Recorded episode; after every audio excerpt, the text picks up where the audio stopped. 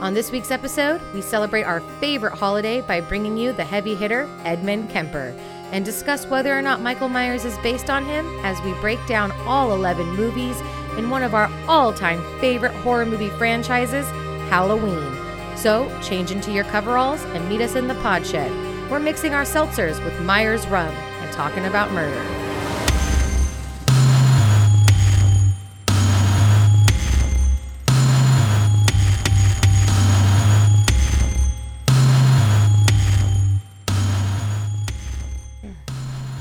Hey everyone, welcome back to another episode of THC True Hollywood Crime. I'm your host Mariah. This is your host Bailey.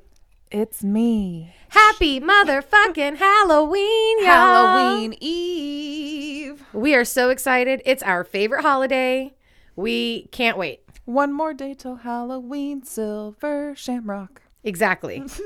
exactly. And normally we don't see anybody on Halloween because where we live, we don't really get trick or treaters. But because of COVID, um, B sent out flyers to all of our neighbors just saying, if you want to come have like a little COVID friendly, you know, treat passing outing, come on through. So we'll get some people. And now that I'm doing that with a kid, it comes off less perverted because I tried to do this the first year I moved here. I was living in an apartment complex and I didn't know anybody yet, and I really wanted trick or treaters. Yep. So in the mailboxes and like in the laundry room, I'm like, "Hey, come to this apartment. I'll have the big size candy." Yep. And I get not one person came. I guarantee they thought I was a predator. Yeah. And also, since you moved into this neighborhood, we have more little kids now, correct? Uh, This is the first time in forever, according to our neighbors, that there's been like little kids on. Yep. So Mm-hmm. there's mainly little kids. My kids are definitely the oldest at 10 and 8. Mm-hmm. But um B of course cuz she's amazing. She made like full-size candy bar ghost things that she's going to make the kids hunt around for like Easter eggs. Yep. I have candy that I think I'm just going to chuck out onto the lawn and let them find that and And I really, I only, I think I didn't get responses from maybe two of the houses, Mm-hmm. and um, that was just because one person like like literally just moved in, so they're like, Right. "Who are you people?" Right. and then. like I'm the one with all the fake dead bodies in my yard. What? yeah, and uh, one of the houses I had no idea no one's living there. So we're No, covered. but what if you would have gotten a response? Ooh. Ooh. So we always decorate our yards for Halloween for no reason other than Just for our own us. personal happiness. Did I tell you about the guy who came to check our HVAC? What he said to me? So he knocks on the door, and I'm home during the day. I took the day off knowing that he would be there. And I answer, and he looks at me and he's like, You got teenagers, huh? And I'm like, What? And he's like, All the decorations. I'm like, No, bro, that's me. Girl, I had those way before I got kids. and so when he left, he knocked on the door again. He's like, Have a good one, spooky lady. Whoa.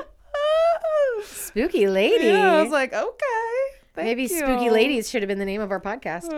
Um, love it. So yeah, now we have someone to actually see our decorations. I know. Mm-hmm. We're very excited. And then just for us, um, as in our families that are always together no matter what, B and her husband set up a like an outdoor movie screen and we'll project some scary movies on there and have some adult beverages and let the kids run around and go crazy, Mm-hmm. crazy and people. have a COVID friendly, but still, I feel like almost more fun Halloween because agree. we actually get to do something with our houses. And not only that, we're not driving anywhere. I know! We always end up one of us has to be designated driver and it's like trying not to lose your kids. It's like, well, go ahead, kids, get lost. You're not going that far. Right. This is the best. I'm very, very excited. Mm-hmm. So um, we'll try to take videos of the yards and put them up on our TikTok. I tried making Instagram. one, but apparently like I think it was like three minutes long to get the whole yard. But on Instagram, you can only do it like in one minute increments now, just like with TikTok. Apparently, you can't do a long video. I don't know. There's like Instagram store. We'll talk about this off air. Yeah. But I think Because we have tried for you guys. I really wanted because there's to get 'em up stories and then sooner. there's reels. Yeah. And I think the reels is like supposed to be their version of TikTok, but I know that you can still do stories. yeah. The Either point way, is, we'll get it done. Mm-hmm. we will figure it out. We'll take videos. My yard's not as impressive as Bailey's, but it's still fun. And we're still having a good time. And we've made the other neighbors, I've only been here for three years, the amount of other neighbors that now decorate Yeah. has gone up. So we've Absolutely. really been a bad influence, a good The influence, best the best influence. influence on our Mhm. neighbors. So we are very excited for Halloween. Um, how what's going on? How's your week? This week, Bee's been dressing up every day for work, guys, by the way. She has had a costume on every single day for her office job. It's been hilarious. And what's funny is even though we're still closed to the public, officially now until next year, they're going to reevaluate in January. I had more people in my office this week than I have in months. Yep. So I had my first 80 year old comment on my hair. Oh. Literally, she looks at me, she's like, What'd you do to your head? but once I kind of joked around with her with it, I'm like, Well, what else am I going to do locked up during COVID? And she's Nothing like, else to do. I know she's like, that's a good point. And then another client, we were talking about something, and he's like, "Ooh, you've got a mean streak," and I'm like, "I got all sorts of streaks. I got teal streaks. I got blue streaks. I got purple Oh. streaks." So we had a good laugh about that, but good responses. I had somebody pull up in a car next to me while I was dressed up, and uh, they honked their horn and like rolled down their windows, and they were Yes. giving me props, like "woo." So name your costumes real quick, rapid fire. Okay, Monday was zombie.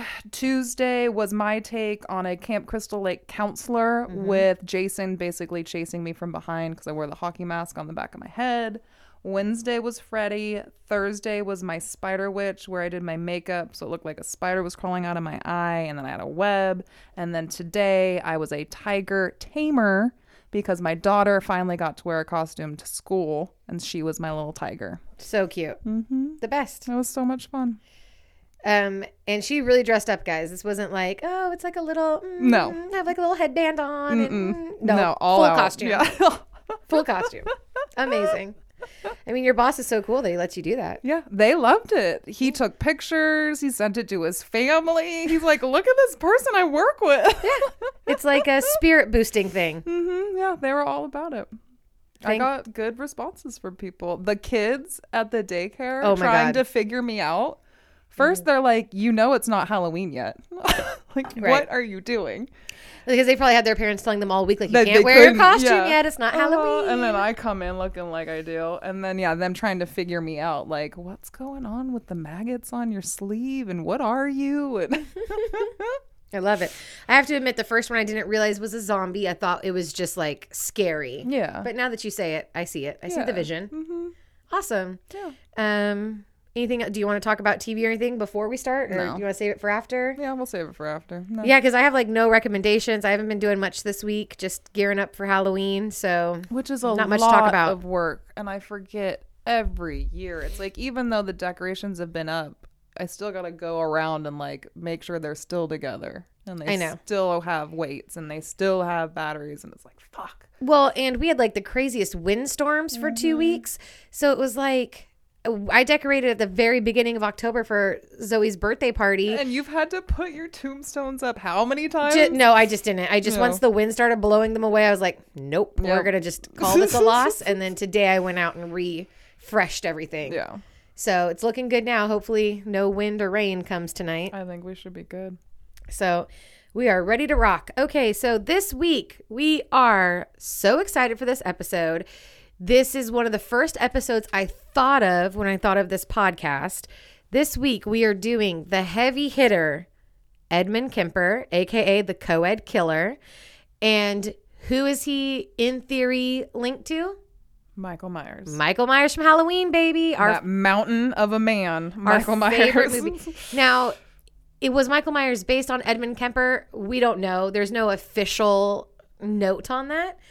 But if you enough Google for it, us. Mm-hmm. if you Google it, you get some answers. Yeah. Mm-hmm. You get like a BuzzFeed article on it or something. And honestly, that's all we need, people. We're just looking for a boogeyman. Yep. So I'm going to tell you guys the twisted tale of Edmund Kemper. It has nothing to do with the movie Halloween, but fuck it. It gives us this is the only excuse we can have to talk about Halloween. Absolutely. This is the It's closest happening. we can get. So it is happening. Um, so let's do another cheers. Happy Halloween Eve. Ding. Um, and let's get into it. I know nothing. Should I be embarrassed? Like besides you telling Uh-uh. me about him, I know nothing. I didn't know anything about him either. I just um I just knew that he existed. Okay. Like I it's one of those names I heard with all the other serial killers, Mm-hmm. but like I could have told you about John Wayne Gacy a little Right, bit that he's right. a clown and it was little That's boys. why I'm like, why why do I not know No, this? I I did not know the depravity Ooh. that we're about to sink to with Let's do Edmund it. Kemper. And another reason that this episode's close to our hearts, he is a Northern California serial killer. even better. So right here in our own backyard. So of course, I mean, do I even need to say it? We should make t-shirts that say this. Uh, I got everything from allthat'sinteresting.com, an article by Gabe Palauti, and Wikipedia. So Uh, we should. That should be our merch. that should be our merch is all that's interesting.com. All that interesting is like, um, is that a copyright infringement? Is it free advertising? We don't know. Right? Be flattered. All right. Edmund Kemper was born in Burbank, California in 1948. His mother is Clarnell, and she's an alcoholic, possibly suffering from borderline personality disorder. Um, all around, kind of just a terrible person, just a hard person to be around. She would often berate her husband for what she perceived as his menial job, and she refused to coddle her son Edmund for fear that it would turn him gay. Oh, not just soft, but gay. So all of this starts to escalate his behavior. First, he starts performing rites and rituals with his younger sister's dolls that included him removing their heads and their hands. Um, which that right there, B might have a little bit of a soft spot for I him. was gonna say. What's wrong? Well, that's in all fairness, that's the starting point. Yeah, yeah, yeah. If that's the creepiest thing you've ever done, Right. that's his starting point. You know what That's I about mean? as far as I got. yeah. At the age of 10, he buried a pet cat alive. Once he died, he dug it back up, decapitated it, and mounted his head on a spike. Nope. Um, and then he also killed another family cat because he thought it favored his younger sister, and he kept pieces of it of, um, in his closet until his mother found them. Okay. So that's great. Yeah. When his no ol- red flags there, people. when his older sisters, yeah, but this was like what the fifties, so they're Yeah. like, ah, boys will be boys. I know, just a little mischief. yeah. Um, his older sister Susan teased him one time about his teacher and asked him, you know, like, why don't you try to kiss your teacher? Just teasing. And his reply was, if I kiss her, I'd have to kill her first. Who knows if he's joking or if he's serious, but it seems like a weird thing to say. Of course. How old is he? Um, I'm gonna say around ten because that's Yeah. when he started killing cats. Right. Mm-hmm. Um, and then he would also sneak out of his house with his father's bayonet. I don't know why his dad has a bayonet, and go over to his second grade teacher's house to watch her through the windows. Oh. So, Kemper had a very close relationship with his father, and so when his parents divorced in 1957, he was devastated Yep. because he ended up being raised by his fucked up mom in Montana of all places.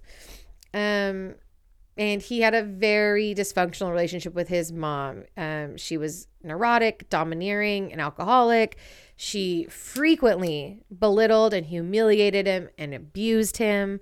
Um, and she would make him sleep in the locked basement because she was scared that he would harm his sisters. And he and she would also make fun of him for his size because by the time he was 15, he was already six foot four. Damn. And he caps out by the time he's a grown adult, he's six foot nine. Yeah. He's a big boy, which is one of the reasons that the theory is he might be ba- Michael Myers might be based on him Mm-hmm. because Michael Myers is coming in at six eight. Giant. Yep. So um, she refused to show him affection, of course, and um, basically just told him that he was so much like his father that no woman could ever love him. He was unlovable. So now at Thanks, fourteen. mom. Yep. At 14, Ed runs away from his mom's house to live with his father in California. But surprise, surprise, his father is remarried. And so he sends Ed to live with his grandparents on their ranch. So nobody loves Ed. Nobody wants Ed. Right. Poor Dad wants to start over. poor Ed. So he's pissed and hurt.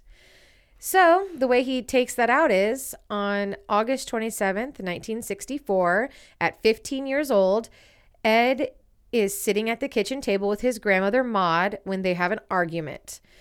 Enraged, Edmund storms off and gets a rifle that his grandfather had given him, comes back into the kitchen and fatally shoots his grandma in the head before firing twice more into her back. Damn. Some accounts mention that she also suffered multiple stab wounds post mortem with a kitchen knife, but I don't know if that's 100%. Um, Fact, truth. Yeah. Mhm. so then Edmund's father, sorry, Edmund's grandfather, Edmund, I think this is, I think Edmund's, Edmund Named Kemper the after- Oh. third. Okay. I think his dad was also Edmund, but I didn't look because why would I? Right? You know, details. Irrelevant. Details. So his grandfather, also Edmund, returns from the grocery store um, where Ed is waiting outside and fatally shoots him in the driveway. And then he kind of panics. He's unsure of what to do. So he calls his mom, which feels like the all last people. person to call yeah. Call a sister. for real, who tells him to contact the police. So Ed calls the police and then he just waits to be taken into custody. okay. Um, he's psychiatrist can't believe that at 15 he could kill his grandparents. They like, I guess it was so unheard of back then. I mean, even now to kill your own grandparents or parents is like very shocking. Yep. It's like they feel there should be something more behind it that would prompt that kind of. Yeah, they don't know what to make of it. So they immediately diagnose him with paranoid schizophrenia. They're like, that's the only thing that could That makes drive sense for you them. Mm-hmm. to do this and send him to oh lou told me that okay this is how you pronounce it a, t- a tescadero yeah. a tescadero state hospital which apparently is like on your way to san luis obispo if Yep. Mm-hmm. you're driving from the bay area a maximum security facility that is for mentally ill convicts so at a tescadero therapists disagree with the diagnosis um, their reports say that there's no sign of that. They say, quote, no flight of ideas, no interference with thought, no expression of delusions or hallucinations, and no evidence of bizarre thinking. Just, so they uh, don't think he's crazy at all. Yeah. They also say that he's very intelligent and introspective, and his IQ comes in at 145. Okay. So, just to give you guys uh, a range here, the average IQ for an adult is 85 to 110. Mm-hmm. Einstein and Stephen Hawking's IQs are both 160. Yeah. And So he's, he's- at 145. 145. He's closer to Stephen Hawking than he is to like normal people. Yeah. That's. Whew. Um, he's re-diagnosed with a less severe condition, which is personality trait disturbance and passive aggressive type. Oh, yeah. Passive aggressive. Very passive aggressive to Yeah. Mm-hmm. shoot your grandmother in the head. Um, and by the way, the psychiatrists love him. yeah. They love him. And uh, I think this all boils down to the fact that he's smarter than them, so he fools them. Like he knows exactly what to say Yeah. to get them on his side. Wow. And anywho, Yeah. on December 1969, which is his, so it's December 18th, 1969, which is his 21st birthday, Edmund Kemper is released on parole from a Tescadero. Um, against the recommendation of his psychiatrists, he is released into the care of his mother, who's now living in Aptos, California. And in case you guys need to know, Aptos, California is one and a half hours south of San Francisco, nine miles east of Santa Cruz. Yeah. So um, that's where his mom's living, and she's currently working at UC Santa Cruz. Um, at the time of his release, now oh sorry, he's six foot nine, which I already told you guys. Yeah. Um, he wants to be a cop. His his record's been officially expunged. Expunged. Oh, yeah. So he has no more bad record. Great. So he wants to be a cop, but he's too big. Yeah. So he becomes friends with a bunch of cops at the local bar, and they all nickname him Big Ed. Oh my gosh. But his relationship with his mom is still fucked up and toxic and hostile as fuck, with them arguing all the time, so loud and so often that the neighbors would overhear them. Um, by the way, guys, my notes have now printed up at the world's smallest font. So if Bear you're with hearing me pausing a lot, it's because I'm trying very hard to read them. Um, But we didn't get a warning this week, so either my work is just getting used to the foul language, or someone was off there. We didn't get their our- jo- yeah. corporate email warning. hmm I was really surprised. I'm like, wow, it must be a tame one this week. No, it's definitely not, not. the case. Maybe the font was so small they couldn't it read couldn't. it. Yeah, I couldn't detect any of the words. Um, so he starts doing just kind of menial jobs. He moves in and out of his mom's house a few times. Money's always a little tight. And then he gets into a car accident and he's rewarded $15,000. So now he has a little bit of play money, a little room to wiggle. So he starts picking up female hitchhikers, reportedly up to 150, but he lets them go. He doesn't harm them, but he does start feeling very strong homicidal feelings. Um, He's got the itch. on May 7th, 1972, Edmund Kemper is driving in Berkeley, California, in mine and B's backyard. Not now, Right. when we grew up. When he picked up two 18 year old hi- hitchhiking students from what? Wait.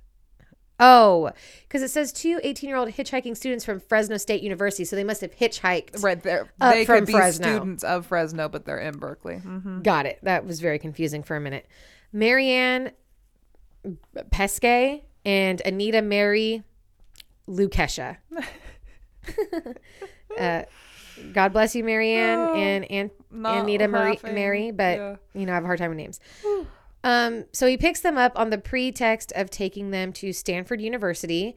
After driving for an hour, he finally gets to a secluded wooded area near Alameda, California, where he handcuffs Marianne and locks Anita in the trunk. He then stabs and strangles Marianne to death and then goes back and kills Anita in a similar manner. He then puts both of the women's body in the trunk of his Ford Galaxy and returns to his apartment. He is stopped on the way by a police officer for having a broken taillight, but the police officer doesn't realize that anything else is going on. Because they're already dead. Yeah. Yeah. Um, Edmund's roommate's not home, so that's a plus. So he takes the bodies into his apartment where he takes photographs of them. He has sexual intercourse with them, Oof. and then he dismembers them. Okay. He then put the body parts into plastic bags, which he abandoned near Loma Prieta Mountain, Prieta Mountain, Uh, before disposing of Mary Ann and Anita. Their severed heads. He threw them into a ravine, but before he did that, he had oral sex with both of their severed heads. oh, sure. In August of that year, um, Mary Ann's head, a skull was found on the mountain, but a search failed to turn up the rest of her remains or a trace of um, Anita. hmm September 14th, 1972. Edmund picks up 15 year old dance student named Aiko Ku, who's hitchhiking to a dance class after missing her bus. He again drives to a remote area where he pulls a gun on Aiko and proceeds to choke her unconscious, rape her, and kill her. Edmund then packs Aiko's body into the trunk of his car, goes back to his apartment, has sexual intercourse with the body, then dismembers and disposes of the remains, pretty much all the same stuff as the first two victims. Aiko's mother calls the police to report the disappearance of her daughter and puts up hundreds of flyers asking for information, but nothing comes from it. So, now, on January 7th, 1973, Edmund, who's now living back home with his mom, is driving around Cabrillo College campus when he picks up 18 year old student Cynthia, Cynthia Ann Shaw. He drives to a wooded area, fatally shoots her. He then places her body in the trunk of his car and drives it back to his mother's house, where he keeps the body hidden in a closet in his room overnight. When his mother leaves for work the next morning, he has se- sexual intercourse with the body and removes the bullets from Shaw's corpse to like hide identification, dismembers, decapitates, and he does all of this in his mother's bathtub. Could you imagine finding out later that you were in a house with a dead body? So creepy. The worst. And that your uh, uh, forget the fact that, Besides your, son, did this no, shit. No, that's what I'm saying. Like, just think about But also the whole making him sleep in a locked basement. Like she already knew something was wrong with this dude. Yeah. But Edmund keeps Cynthia's severed head for several days, regularly engaging in oral sex with it, then buries it in his mother's garden.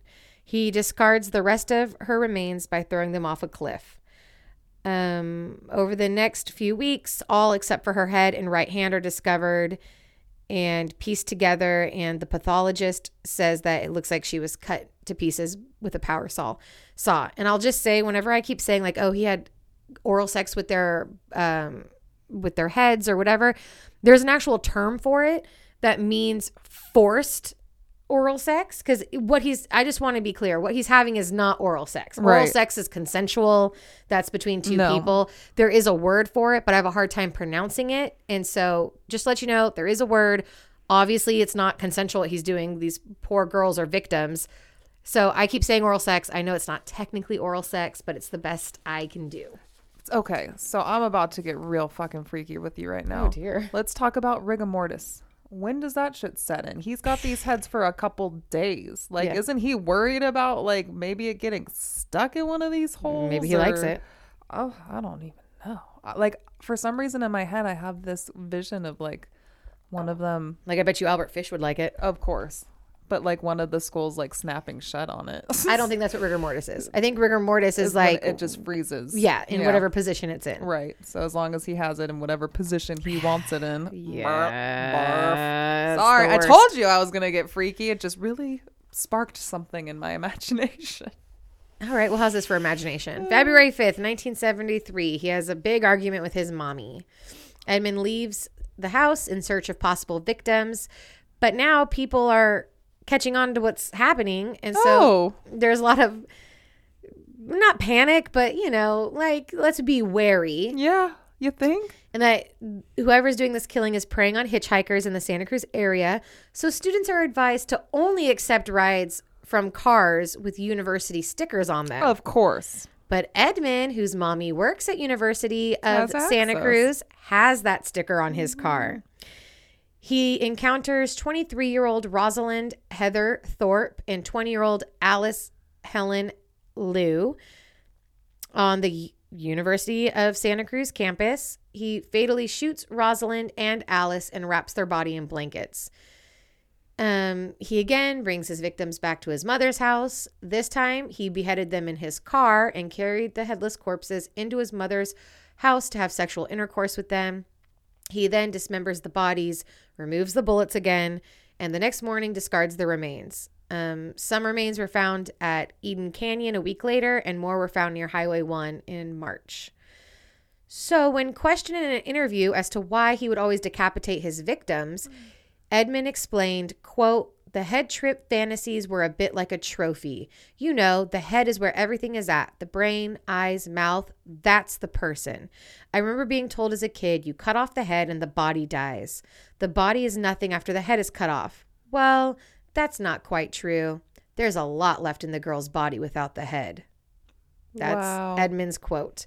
And there's actually, he's been interviewed extensively. And if you want to hear his quote or hear his interviews, watch his interviews, they're all on YouTube. There's articles online. I don't Go like for doing it. that because I don't give a fuck what this guy has to say about anything. I put that in there because it was in the article, but um, I don't give a shit what Edmund Kemper No. thinks about anything in this world. Um, so here we go. You want to know how it would feel to find out that there were dead bodies in your house? Sure. Oh, April 20th, again, the holiest of Right, our days. right. Why do they keep ruining April 20th for us? the worst. Jerks. Hold on, wine sip before I get into this. right? It's so bitter. We gotta follow it up with something sweet. Asshole. Sorry, guys. I know, I'm sorry, my voice is a little shoddy today. Um, April 20th, 1973, after coming home from a party, now 52 year old Clarnell, his mommy, accidentally wakes her son up with her arrival. And while sitting in her bed reading a book, she notices Edmund enter her room and says to him, I suppose you're going to want to sit up all night and talk now.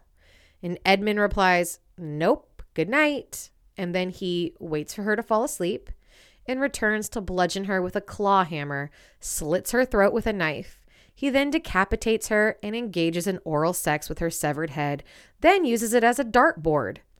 Edmund stated that he, quote, put her head on a shelf and screamed at it for an hour, threw darts at it, and ultimately smashed her face in. He also cut out her tongue and larynx and put them in the garbage disposal. However, the garbage disposal could not break down the tough vocal cords and ejected the tissue back into the sink.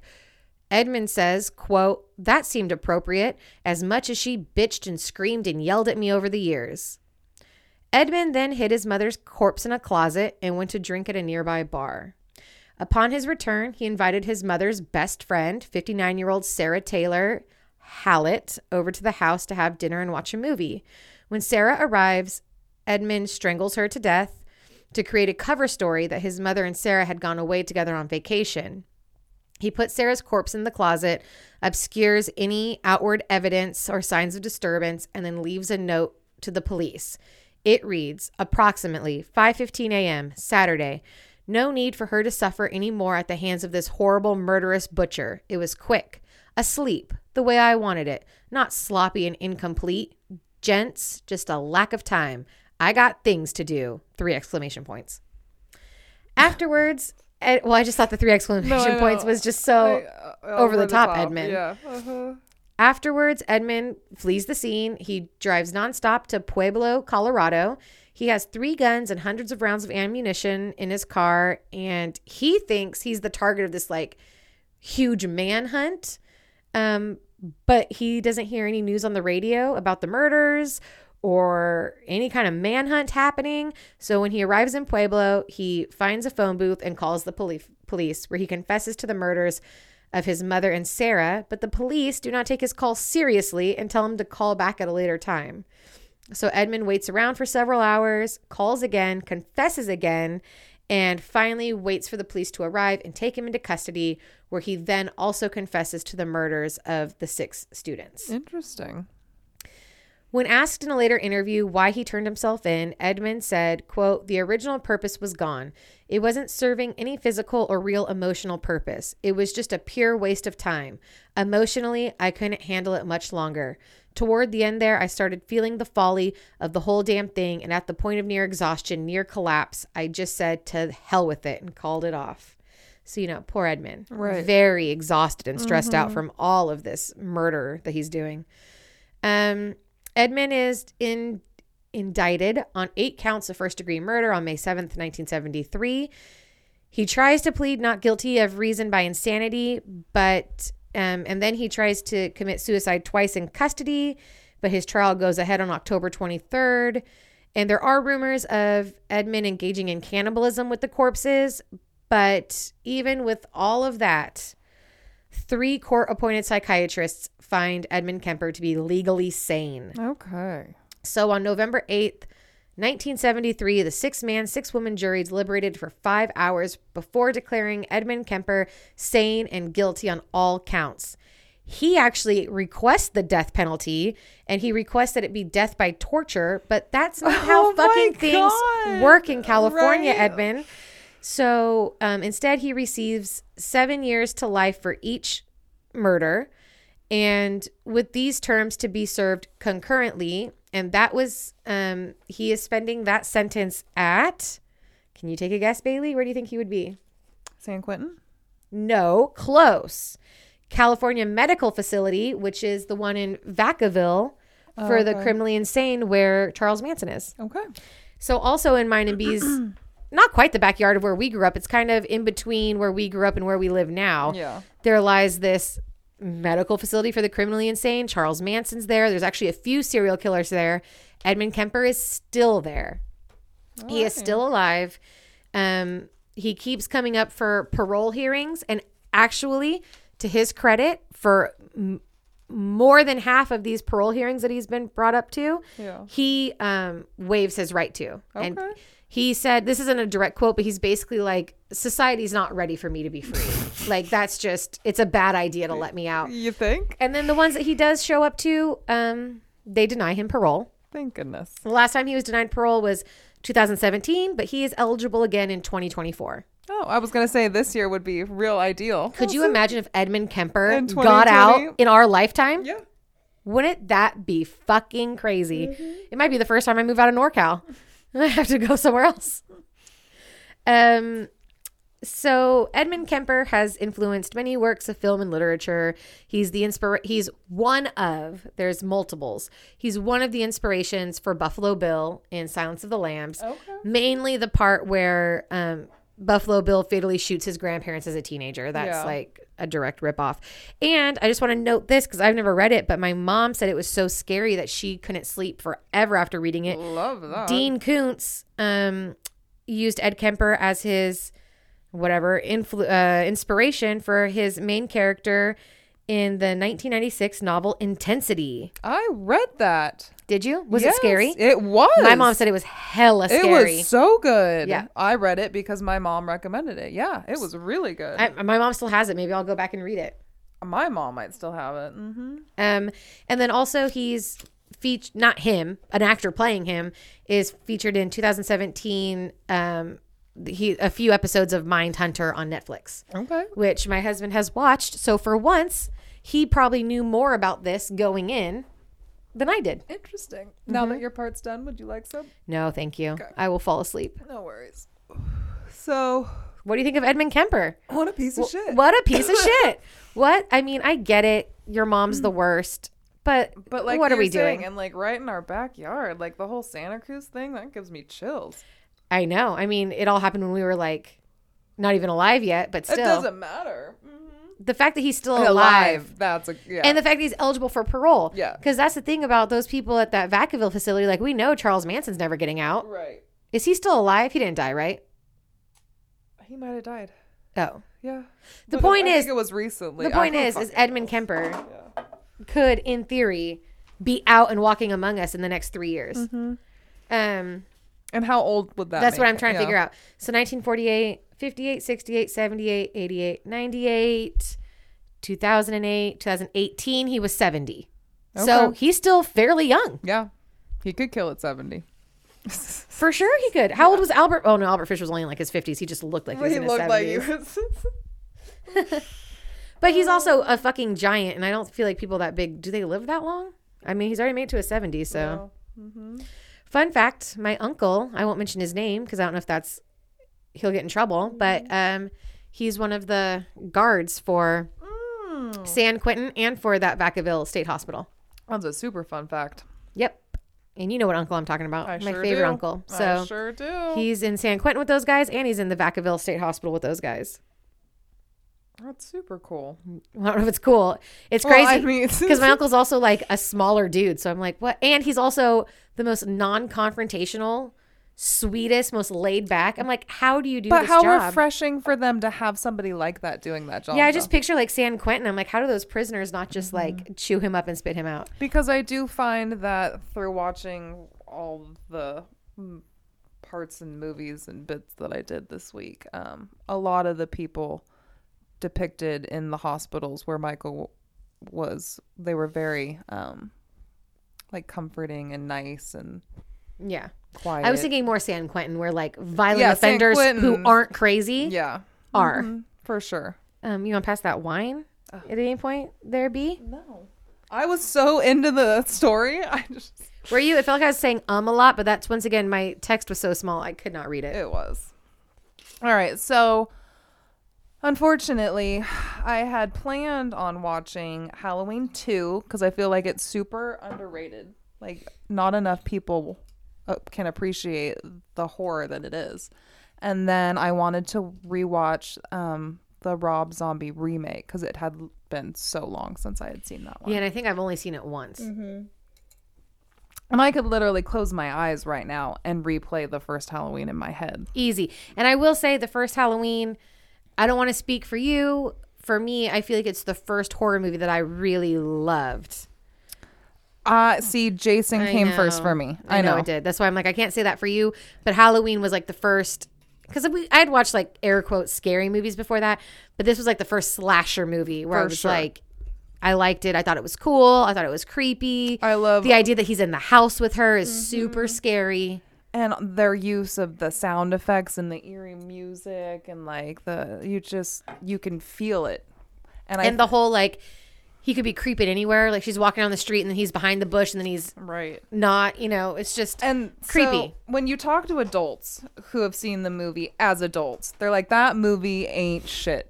no you have to see it as like a middle schooler And that's just it. So we had Nick's nephew watch it, I think, when he was eight. And we did the TV version. It wasn't even the legit version. But he could tell because of the music that something was going to happen. And that subtlety, j- that's all it took to make him on edge, to Yeah. make him uncomfortable and to watch him squirm on the couch. Yeah, because sometimes nothing happens. And that's just it. Mm-hmm. I, and you've talked about that sometimes in a movie where they just let you kind of play that out in your own head. You hear the sounds, but you Yep. don't actually see anything. So, absolutely. But because I couldn't get my VHS player to communicate with our new TV, that I can't imagine Right. why. How crazy. right? How dare I try to watch a VHS? Because all of my horror movies are from when I was a child. They're all on VHS. I need to start, I guess, downloading them now because DVDs don't even matter anymore. I know, but at least a DVD player you could probably get to work. But yeah. So instead of rewatching the two movies that I wanted to, I'm going to actually break down the timeline. We're going Of- Oh, deep, guys. All 11 fucking movies. and but that's 11 so far because we got two new we got sequels Oh two coming more. out soon. Yeah, one should have come out this year, but Thanks, couldn't. COVID. Yeah. Uh huh. So the original John Carpenter Halloween. Can you guess what year? right. We've got- 1978. boom on the money. Bitch. On the money. We got six-year-old Michael killing his seventeen-year-old sister. Right. Yep. He's dressed as a clown. His parents are out. We don't know shit about the family. We don't know what's going on. Fucked up kid kills his sister. 15 years later, Halloween Eve, Dr. Loomis is basically the only person who's spent any time trying to make sense of this fucked up kid, Yep. right? And I love Dr. Loomis. My favorite character. Right, in these fucking original movies Yep. I love Dr. Loomis as well. right?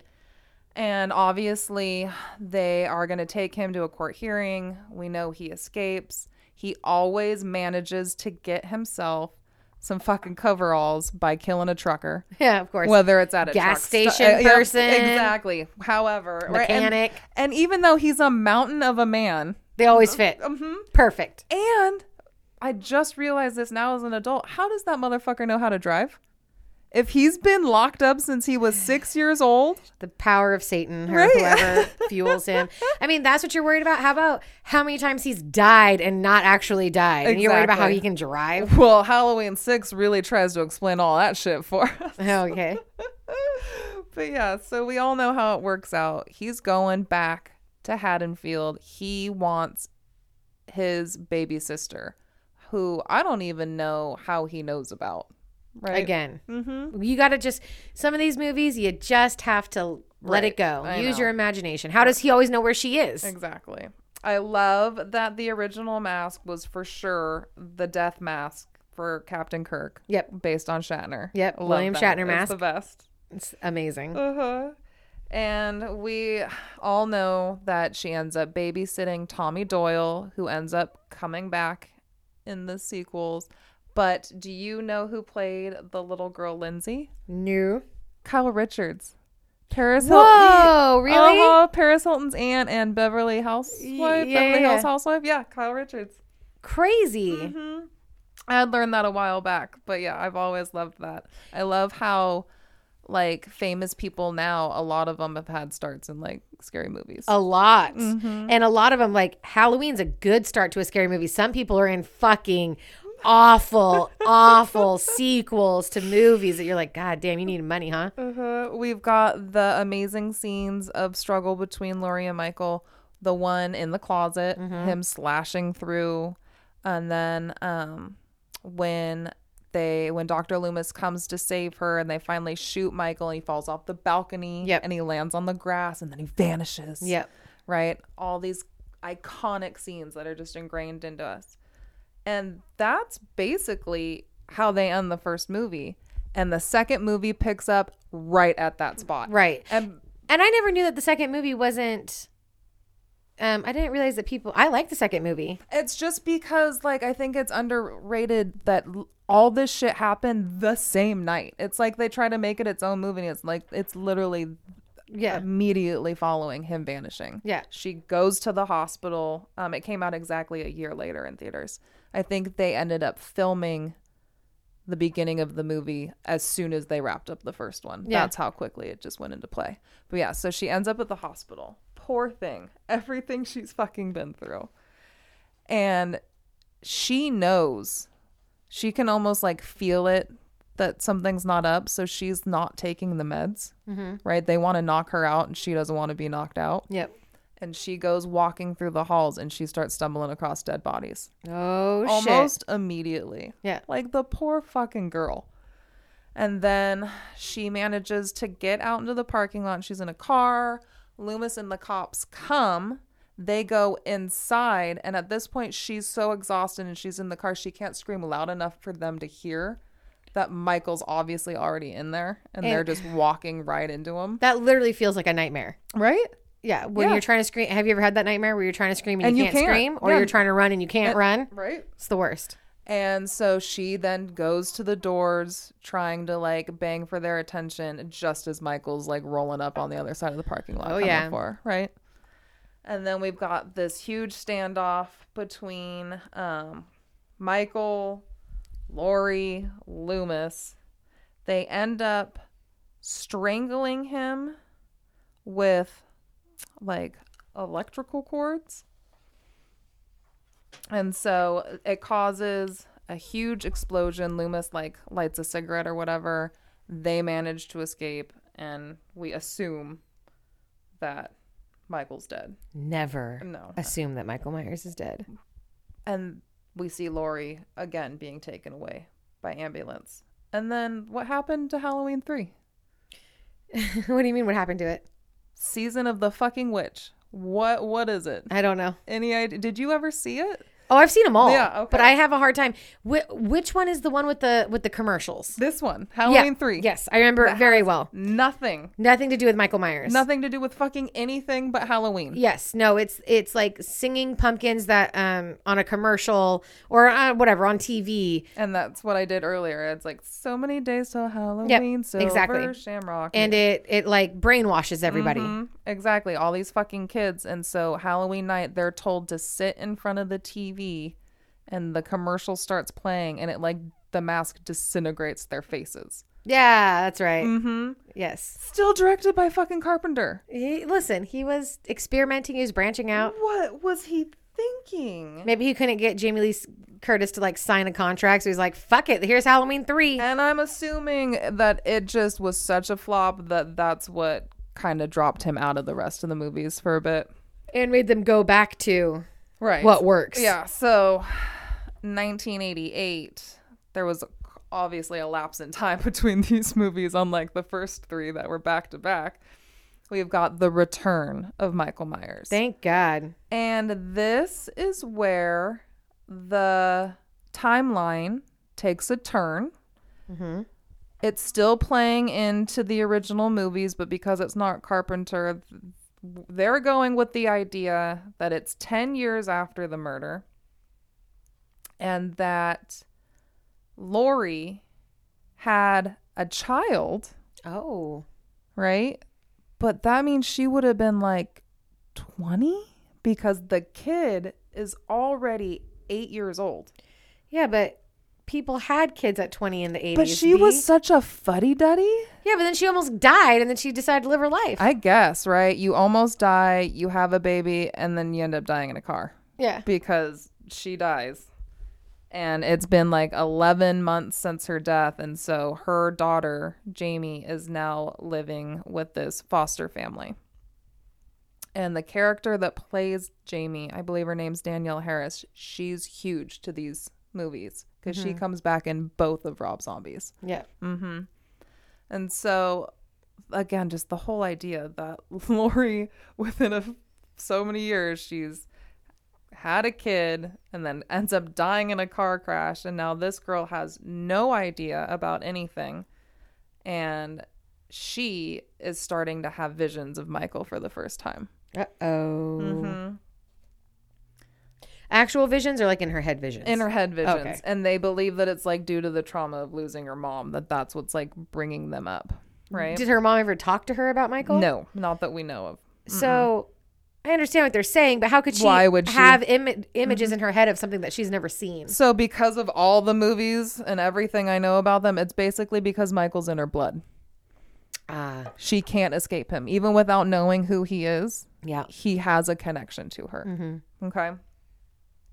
Uh, Loomis survived the previous Halloween. And so he finds out about the transfer and he knows exactly what's about to go down. It's the same old song and dance. Anytime they fucking try to move this kid, he's gonna kill somebody, he's gonna escape. Right. Uh-huh. He's gonna find a trucker. And why do Or- they keep moving him? Just I know, leave him I know. in a fucking locked cell Mhm.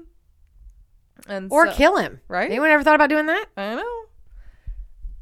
Um so she dresses as a clown for Halloween, Jamie, Mm-hmm. and she goes trick or treating. And basically m- once Michael finds her and he's just about to stab her, he gets shot and he falls into like a fucking mine shaft. right? Convenient. Yeah. And so they are just going to assume that he's good. I don't even think they go and look for his body, to be honest.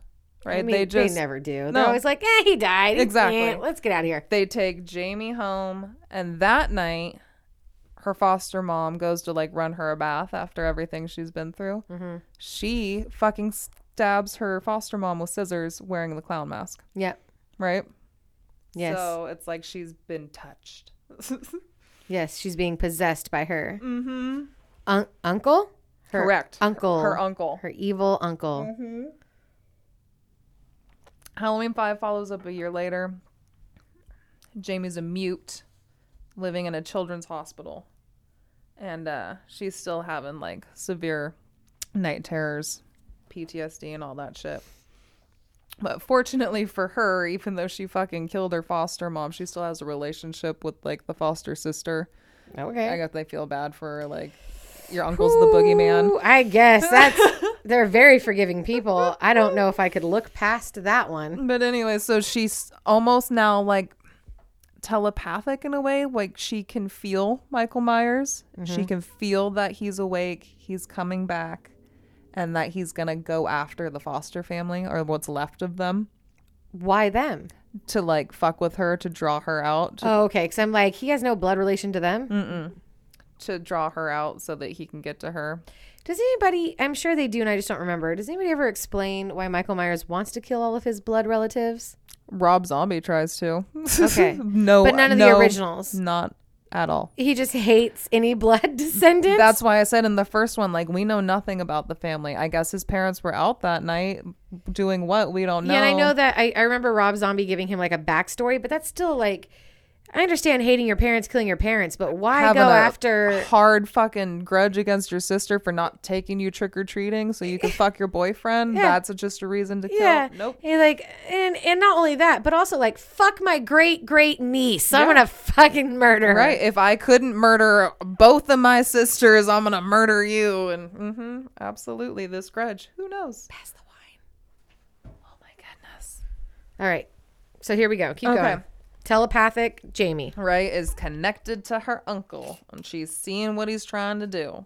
And Loomis picks up on this, of course, of all people. Our Loomis. man Loomis. Right, he's gonna figure this shit out. So he tries to use it, Mm-hmm. set her up as a trap, takes Jamie to the OG Myers house where it all went down. So creepy. Mm-hmm. She's sitting at the vanity or whatever, brushing her hair. The whole- oh yeah, God. right. This poor fucking girl. Also, one of the reasons Loomis was always my favorite character is there's always something a little creepy about him. Very. Like I remember watching that first movie and I kept waiting for the other shoe to fall that he was also a bad guy. Okay. Do you know what I mean? Yep. He just had like a creepy vibe. Mm-hmm. Okay. So in this movie, we also have this really fucking random character that we get like one shot of. It's a man wearing all black and like cowboy boots with a steel tip toe, Mhm. right? Which, when you're watching the movie, you're like, who is this motherfucker? Well, he comes into play. So, once again, there's the big showdown between Jamie, Michael, Loomis. They think they've got Michael contained. He's not dead, and they know he's not dead. Mm-hmm. Yeah. But they've You got, got him trapped. yes, and they managed to get him into a jail cell. Okay. But this motherfucker in his cowboy boots comes in, guns blazing, and Why? breaks Michael Myers out, Because he's a fan. kills all the fucking cops. Crazy. Fortunately, Jamie had been left in the patrol car Mm-hmm. out in the fucking parking lot. So she's just like hearing all this. And when she walks in and sees that the cell. Why would you walk in? Well, I mean, she's a little off everything that's happened to I her. would run so far in the opposite direction. But we get to see then that the cell's empty and that this motherfucker, who we don't know who he is or what he's doing, he's got Michael Myers Yep. out and about. And he's still alive, which that alone. Right. How? Michael Myers is a killing machine. He doesn't feel gratitude towards people. okay. 1995. Probably, well, most definitely one of the worst. Yeah, we're starting to get into tricky Halloween territory now. But do you remember who's in it? This is before H2O, correct? Yes. 1995. H2O was the first one I got to see in the movie theater. Yeah, because that came out when we were in like middle school and that has like, I Mm-hmm. was 13. doesn't have like Josh Hartnett Yes. Mm-hmm. or whatever. Okay, so 1995, do I know who it is? Oh, yeah. Are they A-listers now? Yeah. Is it a male or a female? It's a man. It's a grown ass man. It's not Matthew McConaughey. That's Texas Chainsaw Massacre. Correct. Johnny Depp? Freddy Krueger. Oh. Um. Yeah. No, I know he's Freddy Krueger. There for a minute, I had a complete blonde moment. Where I Right. thought you meant Freddy Krueger. Was in the movie. And I'm like, wait, that was Freddy versus Jason. No, that no, happened in the no, no. 2000s. Um. No, I know Johnny Depp was in Freddy Krueger. I was just Yeah. trying to think of like, Nope. uh, George Clooney. Nope. You ready? Yeah. Paul Rudd. Oh my God. That's Well, why it might be the worst, but it will forever be my favorite. yeah. Of course. I that's- love it so much. That is He- one good thing that came out of the 1995 Halloween. Apparently. He brings back Tommy Doyle. He's Tommy Doyle. Oh, and does he look exactly how he looks Yes. now, a hundred years ago? Yes, but he plays the most like nerdy, awkward motherfucker. Because he's fucking Tommy Doyle. And he hasn't been able to let any of this shit go. Like he's Mm-hmm. obsessed with Michael Myers. He lives across the street. He's obsessed in a good way or a weird bad way. You know, he's not a bad person at all. He's no, just but I mean, it's really- not like an unhealthy obsession. No, no, no. He's just, He, like, like- kind of a nerd. Yeah. hmm He lives across the street from the Myers Have you seen house. the meme? I'm sure you have, where it's like Paul Rudd and it shows him like clueless, and now and it's like 30 years is six months in Paul Rudd time. Seriously. he looks the exact same. Are you kidding me Yep. though? Paul Rudd for us guys, right up there with Tony Shalhoub. Who else? Everybody. Oh, I'm trying to think of like what other actor is that endearing to us. Mm. I mean, we've got a handful, but Yep. Oh. Love us, Paul Rudd. I mean, Johnny Depp. Nah. anymore. No, not like you, you can't have the same affection for Johnny Depp that you have for Paul Rudd and Tony Shalhoub. It's a different thing. Okay, I get what you're saying. Anyways, Semantics. this fucking movie turns it all into like a cult, Mm-hmm. right? It's called The Thorn.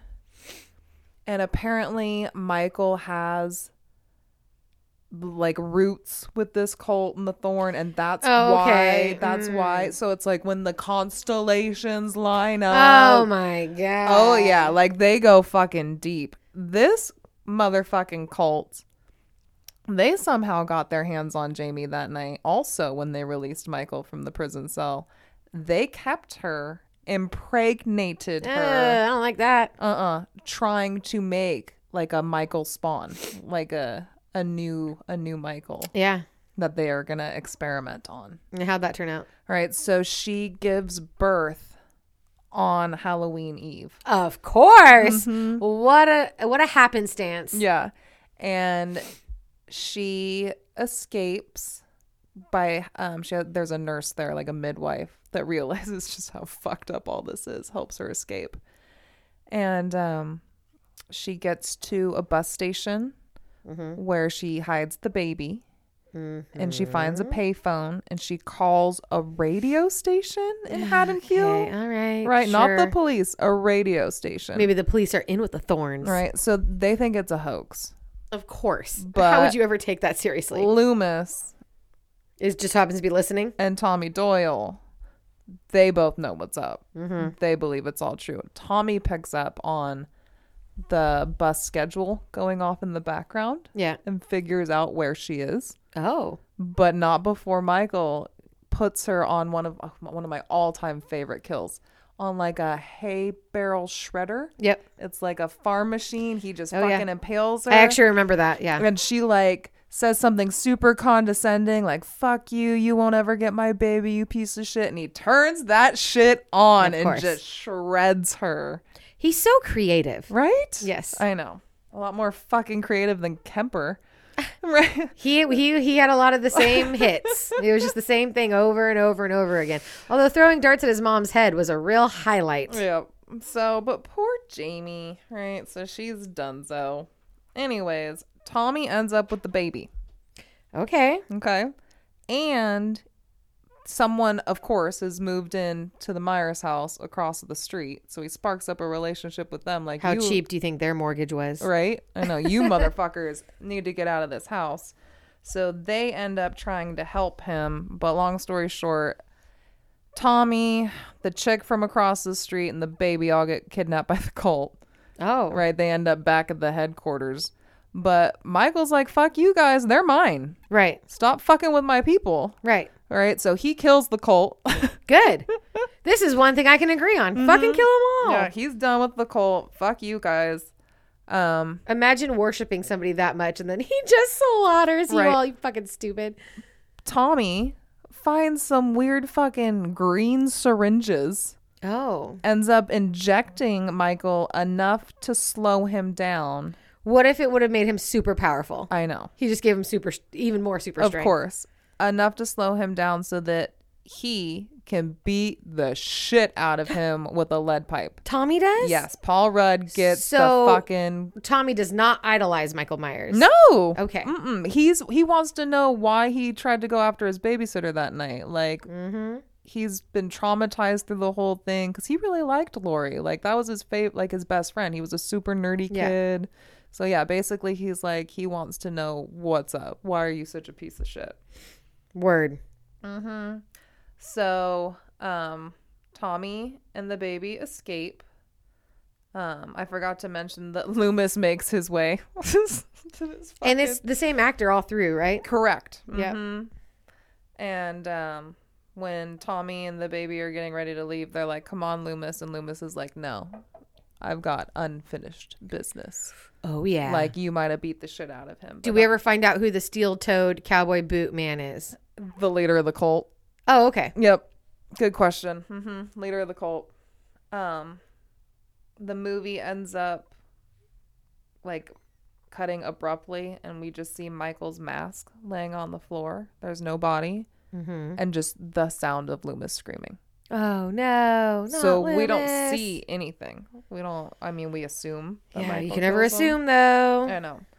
Then we finally get to H two O. It was 1998. yep. The first one I was able to see in the movie theater. And it's H2O because it's the 20th anniversary. correct. We are now f- like fucking 40 years deep. Can you believe that? Yeah. Currently, that blows my mind. It's so crazy. And the fact that Jamie Lee's coming back for another two. She's such a fucking badass.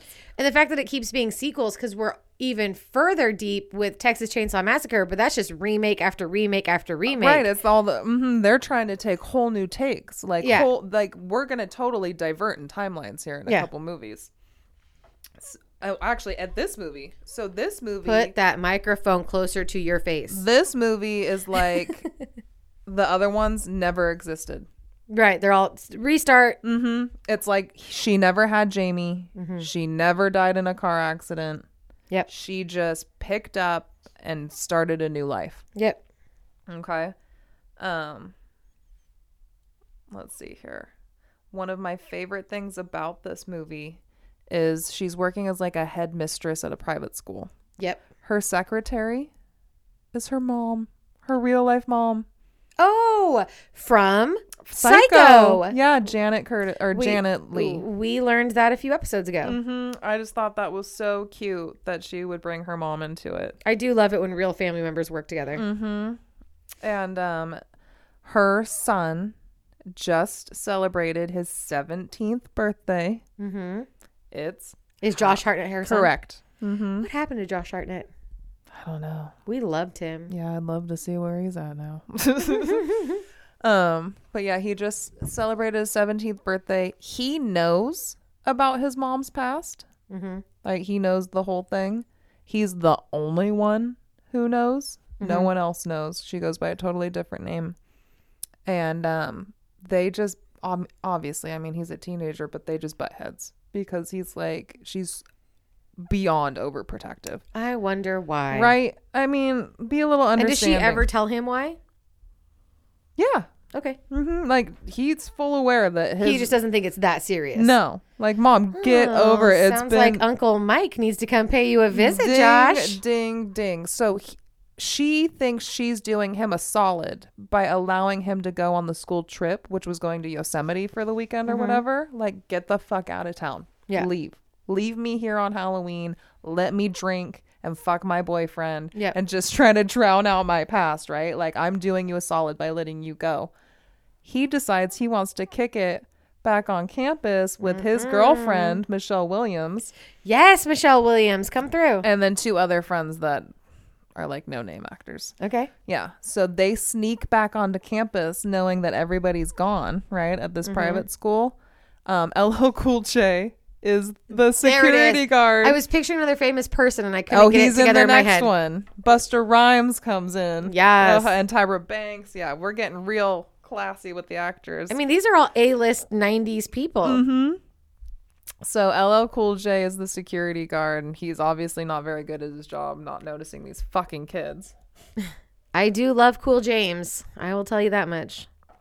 And they make the whole thing romantical with Ah, romantical. candles and cafeteria food Ew. and a bottle of wine they stole, Ooh. but they can't open. It's Oh. Probably just like cooking wine. Right. It's like nothing good. and Jamie Lee Curtis and her boyfriend are about to do the nasty when she is drunk enough to have the courage to tell him about her past. Wow. How's he take it? He thinks she's joking at first, and then it's like, no, I'm serious. And it's at that moment that it clicks in her head her son's birthday and his age and the Halloween that it is that she gets like a weird fucking vibe. Took you long enough. Right? That's what I'm saying. So she tries to call. It doesn't go through. So she's like, fuck. what are they on that. Nokia's? Right? And um, well, she's got like a house phone 'cause she's in the house, but Yeah. still. But What was she trying to call their Nokia cell Mm-hmm. phones? so she goes up to his room to see if maybe he left his phone in his room. Nope. But what did he leave? All of his fucking camping supplies, God damn it, Josh. right? Super obvious. So she knows he never fucking went on the trip, and now she's livid and scared, and she doesn't know what to do. And this boyfriend who was just about to get laid is like, "Bro, what is happening right now?" like I was just about to get some. Anywho, they eventually make their way back to the campus. I think they wanted to talk to the security guard. They want to talk to LL Cool J, and they realize that um, her son and the girlfriend are already trying to escape because Michael's already done and killed their two friends Yep. right? And so they're trying to leave, and just as they're crossing back through the gate that she's about to enter, they shut the gate, and Lori comes face to face with Michael. Bum, bum, bum. I Mm-hmm. remember that scene too. I remember the fence being in between them. Exactly. Yep. And she tells everybody else to fucking bounce Oh. because just like Loomis, she's got fucking unfinished business to attend Yeah, she to. does. Come on, Jamie Lee Curtis. Mm-hmm. So we got like a whole cat, cat and mouse situation in the school. Like they're stalking each other, Mm-hmm. fucking with each other before they get their final showdown. And sip for this. Take a big sip. I like that she's more aggressive now. She's Mm. like, fuck you. Could you imagine? Like she's. I would cry forever. n- I would be. I would like, can you just kill me? If would- I if I lay down right now, can you stab me real fast so it's over soon? I don't want to do all, this shit. all it's given her is strength. And we would be shells. We Puddles. would, we Puddles would- on the floor. We would be so fucking. I when I say I'd rather him just kill me than keep doing this, I honest to God mean that. Can you just just do it fast? Right, we would be so broken. So she ends up stabbing Michael several times in the chest, sending him over a balcony, Oh wow. reminiscent. Mm, Twenty years later. Mm-hmm. Police show up. Huh. Guess Michael's dead. Let's- But where's the body? right? Does no. Mm. it vanish? No, Oh, it's still there? no. They put him in a body bag. Oh, shit. they transfer him out. The paramedics take him out, put him in the back of a van. That's never a good thing. Lori's not done. She like threatens the cops and the paramedics, like, I'm gonna fuck you guys up, steals the keys and takes off with the van. Oh She- my she God. knows it's not done. Is this the one where she shoots him in the head? No. Okay, sorry, keep going. mm. So the van goes flying like off into like a wooded cliffy type area. He ends up getting impaled on or no, he gets pinned between the van and a tree. Mhm. So he cannot move. He's reaching out to her. Yep. Like, help me. Oh, yeah. mm. I'm your brother. oh, fuck off. You love me. No, I help don't. me." And she like eh, kind of falls for it, and then she's like, "Oh no, just kidding," and decapitates him, Oh, cuts okay. his head off with an axe. yeah. I knew she did something to his head. Right, and you're thinking, "Oh, Michael Myers, you're literally fucking cut his head off. How are they gonna bring him back?" Because it wasn't really Michael Exactly. Do you remember who it was? Um, no. It was the paramedic. Oh, he dressed him up.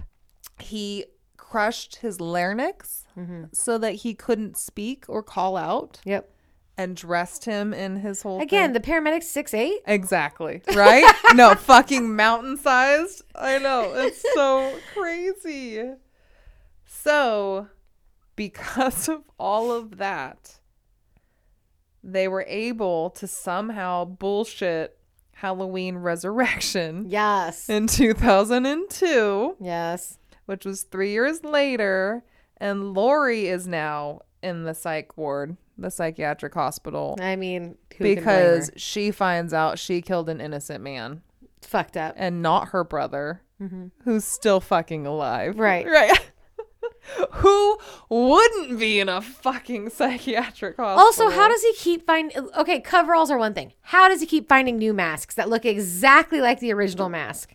so I appreciate in I want to say in every movie they end up having a reason. He definitely comes across the mask in different ways. Oh, I guess maybe I forgot that part, but I'm just like, how? A lot, so a lot of times he technically dies in the mask, right? They never take the mask off. True. True.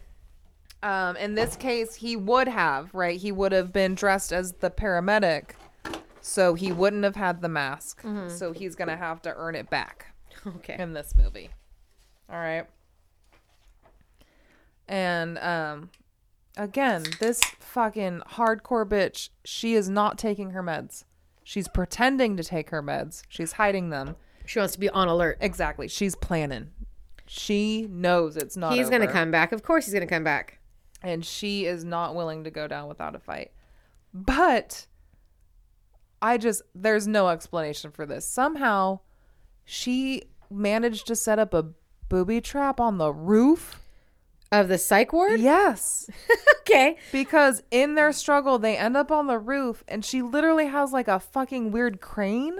So what you're saying is he shows back up to the psych ward. Yeah. Okay. But uh, w- sh- within being locked up, them medic trying to medicate her, somehow she sets up this fucking booby trap on the roof. Yeah. So when Michael finally does come back on Halloween to get her, and they go through all this fucking shit and end up on the roof, she's got this weird fucking crane that just picks him up. I'm like, how? How, you guys? I mean, you're really, you're really stretching it here.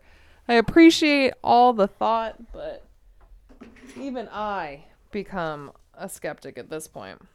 But also, you know how to operate a crane? the whole thing. Right? Anyways, it's the whole to do where she starts having flashbacks of the last time she killed her brother or thought she did, Yep. right? And so she needs to be sure. So she Yep. reaches to take his mask off. Bad idea. Right? Bad Oh- idea. Oh my God. And so it gives him the opportunity to pull her in. Yep. And they both go over and she fucking dies. Mm-hmm. Again. Intro to Dangertainment. Oh, and their idea. still same movie. Yes, Okay. right? Lori's dead. They got to move on to something else, Mm-hmm. right? Michael's awake. She's dead. He's got to play with somebody, Yeah. right? So, um, they have an idea for a reality TV show Oh my god. at the OG Myers house Uh huh. where participants, it's the first time they're introducing like live stream, Uh huh. right? People are wearing the cameras. They've got the whole house set up with cameras. Yep. and they're doing this whole show where participants are supposed to try to search the house to find clues Yeah. as to why Michael Myers is what he is. Do you remember that? It's just like that show on MTV. Do you was that on was that MTV? Oh come on! They would have to go to like really haunted places, and they would only have like their own personal like body cams on, and they would have. You don't remember this? No. I will look it up. Leave a comment if you guys remember what show I'm talking about. Yeah, because I would love to. So they would go to like let's say a old Victorian hospital that's like supposedly haunted, okay. and you would have like a command room where you had electricity. Mm-hmm. And the only cameras were cameras that were planted around the hospital, hidden or whatever haunted location they're in. Or they would have, they also had these cameras on their helmets that would like come down and like face, the, so you would see their faces. Oh, I'm getting bizarre flashbacks of this. and then they would Yes. have, they would have Yes. things they would have to do. So they're like, Everything was in like that eerie night vision cam. Yes. Yes. because there's no electricity anywhere else in Mm-hmm. Right. the place. Right. and they're like, um, here's the room where 147 patients were But I- brutally murdered. I you have to feel like- spend the night here. So absolutely, it's a hundred percent that. But I feel like watching that. I feel like I didn't watch it because it felt too set up. It was fun though. People would get scared, and at the end, if you made it and did all your tasks, you'd get a certain amount of money. And any time that you dropped That's out of your right. task, That's money right. would be taken out of the pot. Yeah, yeah, yeah. No, it was great idea, and that is exactly what's going on here. Yep, Okay. Buster Rhymes, Tyra Banks. back again. yes, they're they're the two people behind Dangertainment Oh. trying trying to make this a hit. yeah, yeah. Okay. Very Tyra. She looks phenomenal. Of course she does. Oh yeah. That this was like peak Tyra Mm-hmm. Banks. So these participants are all hooked up in the house. Michael obviously comes and starts killing people, but the people watching from the internet Yeah, think that it's all like part of a prank, like a Yeah. hoax. yeah, of course, Right? I would think that. of course, And even the people in the house right. think it's that a setup. Yeah. No one believes. Because how could the real Michael Myers be here? Mm-hmm. Surprise So I do appreciate that. I think that's kind of a fun twist. Mm-hmm. And it's still Michael Myers killing people. It's not pumpkin singing jingles. Right, because there's the one Friday the 13th where it's a fake Jason. Yep. And that one, I can never remember which one it is. I think it's the fourth. Well, we have a Friday the Thirteenth episode coming up. Maybe you can go through all seventy-five Friday the Uh, I Thirteenth know. I'm movies. sorry if I'm boring you. You're not boring me at all. I love this. It's a trip down memory lane because I've seen them all. So most I remember, and then some stuff I don't remember. right. And then Like Paul Rudd being around. I know he's everything. Um, obviously Tyra's gotta gotta get it by Michael. Yeah. But Buster Rhymes Uh oh. manages to fucking put up quite the fight with our main girl.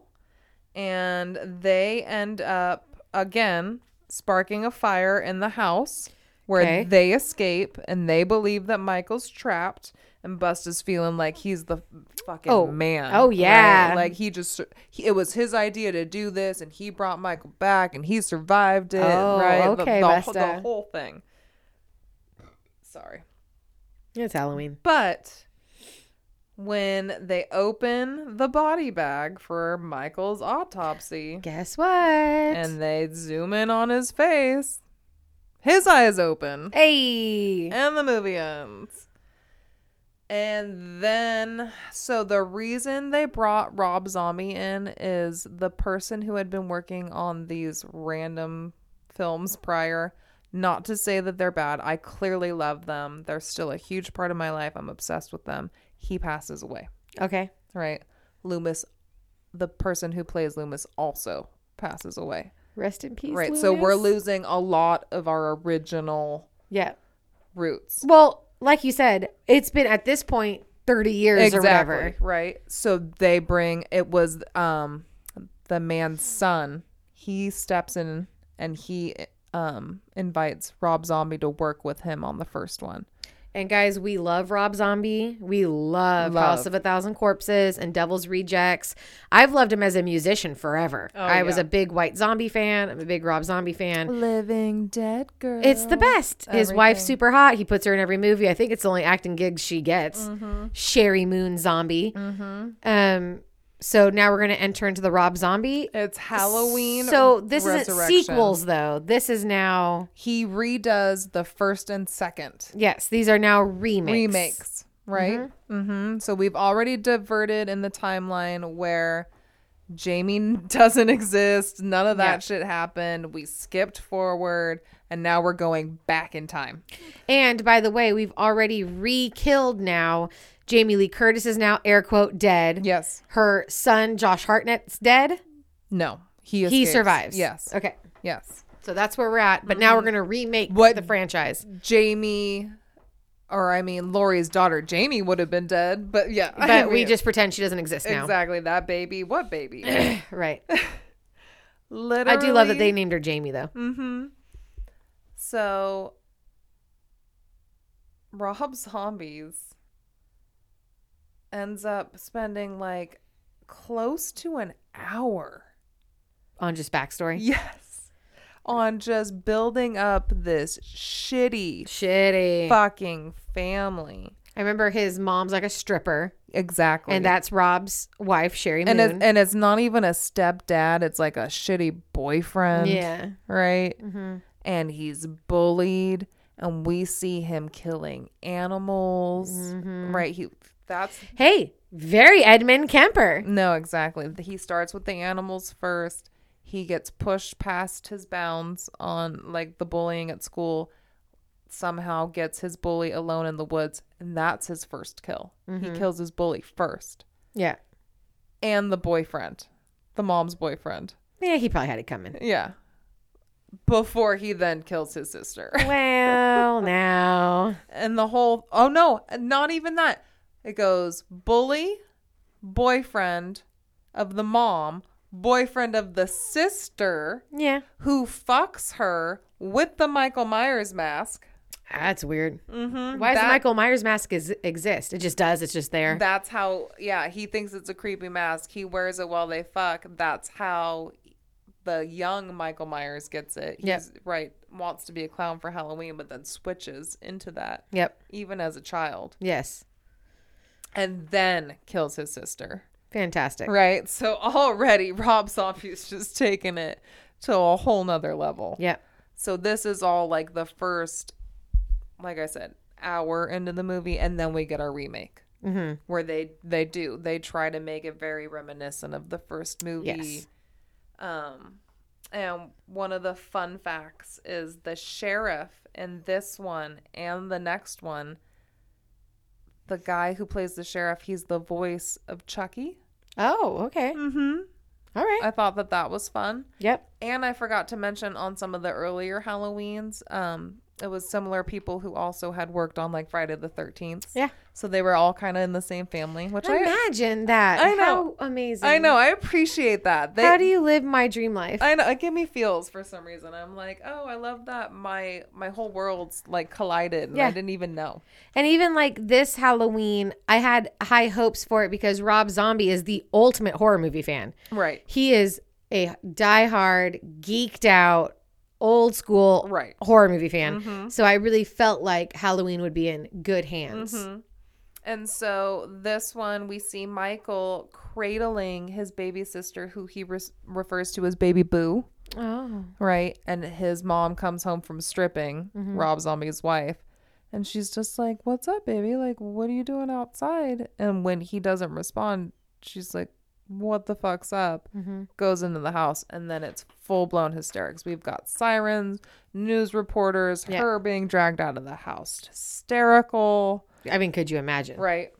And we've got our new fucking Loomis that I hate. Oh, the tea. I, I got beef with Zombie on his take of Loomis. don't remember anything about Rob Zombie's Loomis. he makes Loomis into this like fame hungry, Oh. like book toury. why? I don't know. That does not everything I just said about it being in good hands with Rob Zombie, that feels a little weird. That's the one thing about his remakes that really tickled me the wrong way is that zombie is a piece of, or I mean, I, excuse me, sir. Excuse me, sir. Is that We he love made you. he made Loomis a piece of shit, and I did not. I wasn't cool with that. So I would not be cool with that. And the other thing, and I'm sure you're about to get to it, the other thing that I was not happy about is there's like a at least a brief moment where he kind of makes him a little bit like an anti-hero. Like he's killing, but he's killing people that kind of Well, that's the Deserve whole thing. it. That's the whole thing. He makes his family out to be a piece of shit. But I remember family it's and, hard because I've only seen it once. But I remember things happening at the um at the hospital at the Yeah. insane asylum where it was like he's not killing just to kill. He's No. like killing specifically. like, his his family. Yeah, I know, but like also like because doesn't he kill? Is it like some security guards? Like he stops something from happening. So he almost okay. So I'm trying to remember the scene. I know exactly what you're Like talking I feel about. like there's like two security guards who are like basically up to no good. Yeah. And he stops that from happening. Yes. He kills them, but then Yes. like leaves other people alive. And then it's like, but that's mm, I get it. But that's not But Michael that's not- Myers. eh, He's a absolutely. killing machine. He's not an anti hero. He has no conscience. Mm-hmm. I know. So besides those few things, I did like the second half of the movie where he Yeah. does his remake because he does. He did a pretty good job. Yep. Um uh, like especially like, using the famous last lines like was that the boogeyman and the whole thing like that And you can always count on Rob Zombie to show you show you your gore, show you your violence. Oh, for sure. I would say they probably have the biggest kill counts. Oh, for sure. Yeah, compared to And Rob any- Zombie's going to show you everything. He's not going to pan away real fast. And I would I wa- also want to say I won't feel like the second one probably went even a step further. I honestly don't think I've ever seen the second one. Really? Mm-mm. I think uh, what year did it come out? 2009. Oh, I have no excuse. I was gonna say I, I think I was having kids. Yeah. Nope, I have no excuse. I didn't have my daughter yet. So his movie ends with Michael grabbing Lori's hands and she finds a gun nearby and she's just screaming and we know sh- we can hear the sounds of sirens in the background and they have that like semi sweet moment where she's like you're my brother soulless psychopath, but exactly right and like reaches out and they do like et fingers all and she's and she's baby Boo, right? Exactly. Yeah. Exactly. Mm-hmm. But he still wants to kill you, Lori. Don't get it twisted. Right. And um, the cops end up getting their shot, Mm-hmm. and so she's able to come out, and she comes out wearing his mask, Why? right? Because Rob Zombie just had to take it He loves that. to like another level. It's just like in Devil's Rejects when the maid comes out wearing the face mask. Anyways, Yeah. Anywho. so the second one, he did. Get, did you like the second one even better? Maybe I should watch it. Maybe I have watched it and I forgot. so I'm still like I'm a bigger fan of the originals, the Carpenters. Of course, that's not in question. Yeah, just of wonder- the I said two out of- Rob zombies. You like the second one better. I don't know because the second one, he gets full rights over everything, Uh. Oh shit. and the way that he tries to bring his wife into it, it's just it's so over the top. She's constantly coming back as like this vision of like a white ghost and like a horse. I have seen this one. yeah, I'm sure. Yeah, Yeah, yeah, yeah. I've Right, seen this You're one. probably just blurring the two Yeah. into one another. Mm-hmm. Is Because there not to mention these movies are fucking so much longer, right? He spent a whole hour just doing the back. is the there one of those background. like ink blot tests that show horses Yes, at some point? it- the- Yeah. Mm-hmm. uh, all of this it all plays into each other because once again, this second remake, he still spends the first almost full hour going into background shit. He just wants his wife in a movie. No, that's what I'm saying. yeah, like, he it's- just wants her in. I right? get it. I love her, but he just wants her in a movie. I know. And so finally we get to like the the new second movie, I guess we'll call it, right? And it's 15 years later, Halloween night. Lori and Loomis are in the hospital Mm-hmm. after the original shit. Can you guess how Michael gets out? Gets out. Where is he? A mental hospital? How he gets out? Right? What what could they possibly be doing with him that would cause him Oh, transferring him. Right. What for no what- reason. Right. What could possibly be occurring on fucking Halloween night that would cause He's nice and safe at this one hospital on lockdown. We gotta transfer him Right. What else would we do? on Halloween. So he finds his way to the hospital as Lori's waking up fresh from surgery. She finds the dead bodies of the nurses and she gets the fuck out into like a security booth. And just as Michael's about to cut her head off with an axe, she wakes up. It's a dream. Exactly. Oh my god! But she wakes up where? She wakes up exactly one year later, Oh, suffering from night terrors. well, for good reason. Mm hmm. So the 15 years didn't happen. I no, mean, wait, hold on. I messed up in my timeline. The second one is definitely 15 years later, Yes. but she wakes up. It's so the second one happened like it should have, exactly following, and that's what she was dreaming about. But now, Now it's 15 years Yes. later. Got it. Yes, Sorry, yes, I was yes. confused. Yes, I yes, yes. apologize. No, no, no. Uh, Because I wonder why it would be so fucking confusing, right? oh, speaking of confusing, now I'm lost. Okay. Anyways, so You should make your type a little bit bigger there. B, yours is small tonight too. I know what were we? like, Who are we? Like Mine, we're mine was supposed to be bigger. Your work email fucked mine up. Mine was originally eight pages. well, now I have three pages in my hand. maybe they're fucking with us. Maybe they are. They're Right. like instead of the warnings, they just cut out all the really. they just they just made it completely unreadable. Now this will teach those dumb bitches. I'm dying. Oh my god. This is so fucking funny. Anywho. Uh, Loomis is on these fucking m- Talk book- shows, Yeah, book tours. everything. Book tours, speaking events, shows, anything. I don't he like can, this new Loomis situation. Anything he can get, and he writes a tell-all Mm. exposing everything. Quick question: um, The Rob Zombie ones also take place in the '70s, or now it takes place in modern day? That's really hard to tell, to be honest. Okay, he leaves it ambiguous. Right. Okay. I, I feel like it's current day with a lot of 70s thrown in. Yeah, it's just like it's modern day, but they're white trash, so Yeah. it's like everything's old. Mm-hmm. Okay, Um. Whew. Where was that? Oh, so I'm like, what, what is that? What, uh, what? We're like, how many in? We're almost, we're almost up to date. We're almost. Up We're to getting it. there, guys. Right. I'm almost done. I promise. Halloween extravaganza. Oh my goodness. Anyways, best. so Loomis is a piece of shit. yeah, right, Still you- a piece of shit. he writes this tell all. That's how Lori finds out that she's related to Michael. She didn't know. what? Because she yeah. doesn't remember. No, she didn't know all this time. Oh, She never put it Plot together. twist. She had to read it in his book to really. he never told her. He's a piece of shit this I go know- okay, around. I'm sorry. I Right? get it. I get it. I'm on board. He is a piece of shit. I'm so angry.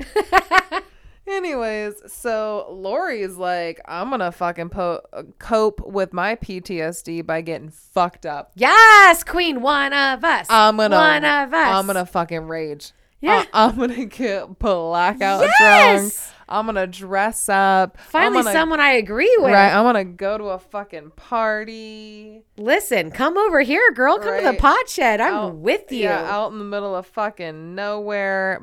But she gets too drunk, yeah, it happens. so her friends take her home. She really is one of us. And guess who's already waiting? Oh my God. for her? Uncle, or no, brother Mike, Yes. big bro. Mhm, He is already there. I like that he's just waiting. How patient of him. Mm-hmm. Michael ends up murdering the shit out of Loomis in this movie. Well, it sounds like he had it come. Maybe that's why they made him a piece of shit. So Right. that way, when Michael, again, making Michael like kind of an anti-hero Right. where it's like these past two movies you're like fuck loomis is a piece of shit so then michael finally kills him Mm-hmm. you're like yeah fuck it kill him michael he's a piece of shit when you Yeah. This go around, he's like dead, dead. yeah. no yeah Um, the cops end up shooting Michael multiple times. that won't work Uh, right? I mean, come on. But it ends up being Lori who takes the knife out of his hands. uh-huh And after telling him how much she loves him, right? oh right? Because you're my brother, she stabs the shit out of him. fuck yeah lori get it and this is while she was previously blacked out drunk Oh, So, I mean, obviously, I'm trying to skip through. So she gets blacked out, drunk, taken home. He's there. yep All this shit's a bunch of other stuff happens exactly. she Every- sobers up a bit yeah, everything's going down. I was just so impressed that she was that wasted and still has time to. Well, I think at that point, once you find your first dead body, your adrenaline's gonna start to kick in, and you're gonna get into survival mode. and I Solid don't- point, solid point. I don't care how fucked up you are. Solid point. And she's a Myers, Yeah. right? She's got a little fuckle, a little, a little fuckle, a Well- little fucking evil in her. Also, but let's put ourselves in her shoes. Could you imagine being that drunk? Let's get that drunk in our heads. Yeah, I understand your adrenaline kicks in or whatever. Do you think the next day at some point she was like, like you know how the memories start coming back to you from the night before, but it's in like flashes If I was of your blackout? if I was that drunk, I don't care if Michael Myers is in my house. I'm going home. I'm and I'm going to bed, and he'll kill me in my sleep. I know, but could you Yeah. imagine waking up the next day and being like, did that really fucking happen? Right? No. Well, she wakes up with the movie ending with her locked up in the loony bin. Uh oh. Still seeing these. Wait, why is she in the crazy bin? Because she killed her brother. Like, she. Michael Myers? she yeah, she did the world a service. no, she's just so fucked up from the whole event, Oh, okay. right? That. But she's in the loony bin with a smile on her face. It's the drugs, baby. She got that good shit. Okay, then we get a new Halloween titled simply Halloween, Back to basics. but don't let it fool you because it's not like a reboot of the classic. It's 2018. And it's a sequel. Uh, We're again taking a whole nother diversion in the. in Because the- now we're pretending once again that Jamie Lee Curtis is still alive. Exactly. Exactly. We're pretending like. Because you and I saw this in the theater together, didn't we? Mm, I believe we did. I wonder how many we did we see H2O together? We might have. I think we did. I'm wondering how because Why I are- definitely saw it in the why- theater. Who else would why I are see? we so old? Why, would- are we so old? Because I know for a fact I saw it in the theater, so why would I have seen it with anybody besides you? I don't know. Anywho, I definitely remember seeing this with you in the theater. So, oh hello, siren. Perfect timing. Yeah, in this timeline, Michael's literally been in captivity for forty fucking years. So none of that should happen. nothing. It was all a fever they Oh, dream. erased everything. It was all a fever dream, guys. None of those people Oh my exist. God. And we've got podcasters. Oh shit. We've got motherfucking podcasters Guys. How wanting exciting. to interview Michael and his what? Now we're getting crazy. and his new doctor, Okay. who is a student of Loomis's, okay. right? A former student because he's dead, Mm-hmm. right? And they fucking suck. They suck so hard. They suck worse than us? Well, because they're dicks. They like try Oh. to taunt Michael. Well, With that's his a bad mask. idea. right? His 40 year old mask. They're like, Again, so then when he kills them, you're like, yeah, fuck you guys. Y'all deserve to die. Mm-hmm. no, like, come on, Michael, say something, Uh, right? They're not fun podcasters. Which does nothing to Michael except, I mean, obviously, we know he's livid on the inside, he's gonna stab them so fucking hard. boiling. But all the other fucking crazies in the yard with him at this point, they're pissed for him. Yeah, hell yeah, dude. Right? They're riled up. They know what's up. They know whose side to be on. I know. so these pieces of shit, they really piss him off. but they don't get anything useful because I mean, he's obvious he's not going to talk to them. no, All he's right. not great at communicating his so they feelings. figure they're going to move on to uh, Lori. Lori, Jamie Mm-hmm. Lee Curtis. yeah, who now is basically like a recluse.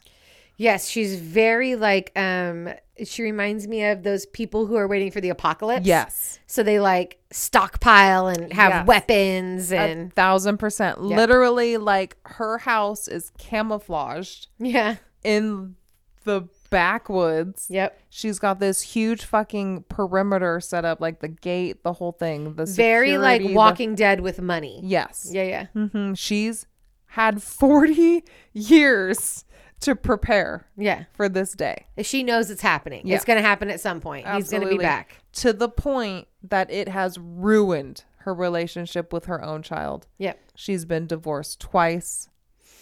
Her daughter wants nothing. Hold on though. Kudos to her for getting married twice. Yeah. Like there's people who are not that out of their minds who cannot get married ever. They just can never make it happen. so go. she got married twice, y'all. She pulled it in two times. Mm-hmm. But when the And wait, who's her daughter again? Do do you know the actress's name? no, but she's a really well-known actress. Yeah, I know that's I remember her being well known, Yeah, but I don't she- remember who it is. No, she's amazing. If here, use my phone, you can look it up because she deserves the look up. She's the best. I love Okay. her a lot. Um, anyways, but when the podcasters finally bring up the severed relationship between her daughter and her granddaughter, Lori's Mm-hmm. like, That's it. I'm out. Like, fuck you guys. Get I'm the surprised she agreed to talk to him in the first place. she agreed to talk to them in the first place because they offered her three thousand dollars. Ooh, three thousand whole dollars? Yes. Okay. So I mean I a feel girl- like I would have negotiated at least up to five. a, a girl's got to get what a girl's got to get. But regardless, she throws their asses out. So is her daughter Judy Greer, who keep talking, sorry. yeah. Anyways, so um, you're on Halloween 2018. Mhm. Okay. Um, this is when we're at the movie where we're introduced to this estranged daughter who has a new husband, or I mean, not a new husband for her, but who has a husband and a teenage daughter who is. How old do you think she is? The new the teenage Seven- daughter? Yep. 17 Yeah, of course 17, on Halloween. right. Is her birthday on Halloween? They don't uh, say that, but I mean, they all end up in being the same age around the same time. But yeah, Uh, but she's like a scholar. She's a great fucking kid, well rounded. She's got scholarships, the whole thing. Like her family's so proud of her, but she wants to know more about her grandma. Like okay, she- real quick, is that her daughter? no, that's the mom. Oh yes, That's No, yes. so it's Jamie Lee Curtis's daughter. correct, correct. Okay, so real quick, her name's Judy Greer, and she's been in 13 Going on 30. She's a voice on Archer, Arrested Development, Ant Man, Jurassic World, Two and a Half Men, much. 27 Dresses, Wedding Oh my Planner, God. The Descendants, Bailey, I can't, Jawbreaker. I can't. She's What- in Jawbreaker. What is her name? Judy Greer. Judy Greer. Yes. Oh my gosh. Oh, of course, when you look up images of Jawbreaker, you get pictures of fucking candy. I know. No. Uh, like I said, great actress. I love that they picked her. Excuse me. Oh, and um I s- think she was the one that they. I have to look to make sure. I think she's the one in Jawbreaker that they pull in. Mm-hmm. Like she was like the ugly one, and then she she's the one who figures out that they murder their best friend, and so to like get her to not talk, they're Mm-hmm. We like, need "You to can be rewatch one of that. us," we you need to know, rewatch that. for sure. I mean, I don't know what would be based on Jawbreaker, but fuck it, No, not for this, just in general. just in life. Yeah. Yeah, so she was like, she's the one that they made over in the like kind of white dress. She Yeah. was like the nerdy one. Yeah, for sure. Okay. All right, Judy. Right? We see you. So cute. Anywho's. Sorry, guys. That took a weird turn. I just got so excited when I saw Jawbreaker. Yeah, and I mean, she, like I said, she deserves a shout out, and she ends up being a fucking great character in this movie. And I remember that it, it ends up being that, like, her mom, Jamie Lee Curtis, really prepared her. Like, she doesn't want to talk about it and she, like, stifles that part of her childhood and her personality because it's whatever embarrassing or dramatic or what however she feels about Absolutely. it but then when the shit hits the fan all this shit that Lori taught her no comes up to the So surface This whole time, she doesn't believe that her uncle's the boogeyman. Mm-hmm. She thinks her mom's fucking crazy. And her mom literally raised her to know exactly how to use a gun, Yep. how to h- do self defense, like Yep. all this shit. Like almost to the point where you think Child Protective Services would step in, like the way Right. that she was handling her daughter. Yeah. But in the end, it fucking pays off. Hell yeah, it does. Put some respect on Jamie Lee Curtis's name, please. Right. So, um, even though the granddaughter is like a goody two shoes, she still goes out Halloween night. Mhm. Mm-hmm. Jamie Lee Curtis finds out that once again, they're fucking moving Michael Myers and he's out and about. Why always on Halloween do they transfer Michael Myers? I don't know. we just have to accept that as Uh. part of the movie series. Yeah. Okay, fine. Does man have to be happy about it? And so she goes to her daughter, Mm-hmm. and her daughter's like, Mom, like, you're a drunk, you're this and that. You're a drunk. yeah, of you course need I to am. calm down. And it's like, No, where is your daughter? And then finally, like, when she can't get a hold of her daughter, she actually starts worrying, and it's like, Okay, fine. Like, we're going to go back to your hermit shell Mm-hmm. with you, Yep. me and my husband. Oh shit, the husband's there? Yeah. I they're- forgot he existed. um, everybody did. I just thought it was the women. I know. Three generations. Nope, they're there. But remember, so the granddaughter's still out and about. So the cops and this new doctor Yep. Protege. out and about looking for her and out and about looking for Michael, Okay. right? This new doctor. Whew. Uh. He's hot? No. Oh, I got excited. No. God. bleh, bleh, bleh. No. Okay, sorry, just kidding. I No, read the room he wrong. is a piece of shit. Another piece of shit. he wants Michael. Like he wants to make sure that he does not get killed. He like almost wants to keep him like for his own experiments and shit. Yeah. So they find the granddaughter. They put her in the back of the patrol car. They find Michael Myers. He knocks Michael Myers out and then kills the cop that's there in the Oh, patrol. shit. Yes. Throws Michael Myers' body in the back seat with the Whoa. yes Intense. right. What a weird fucking take.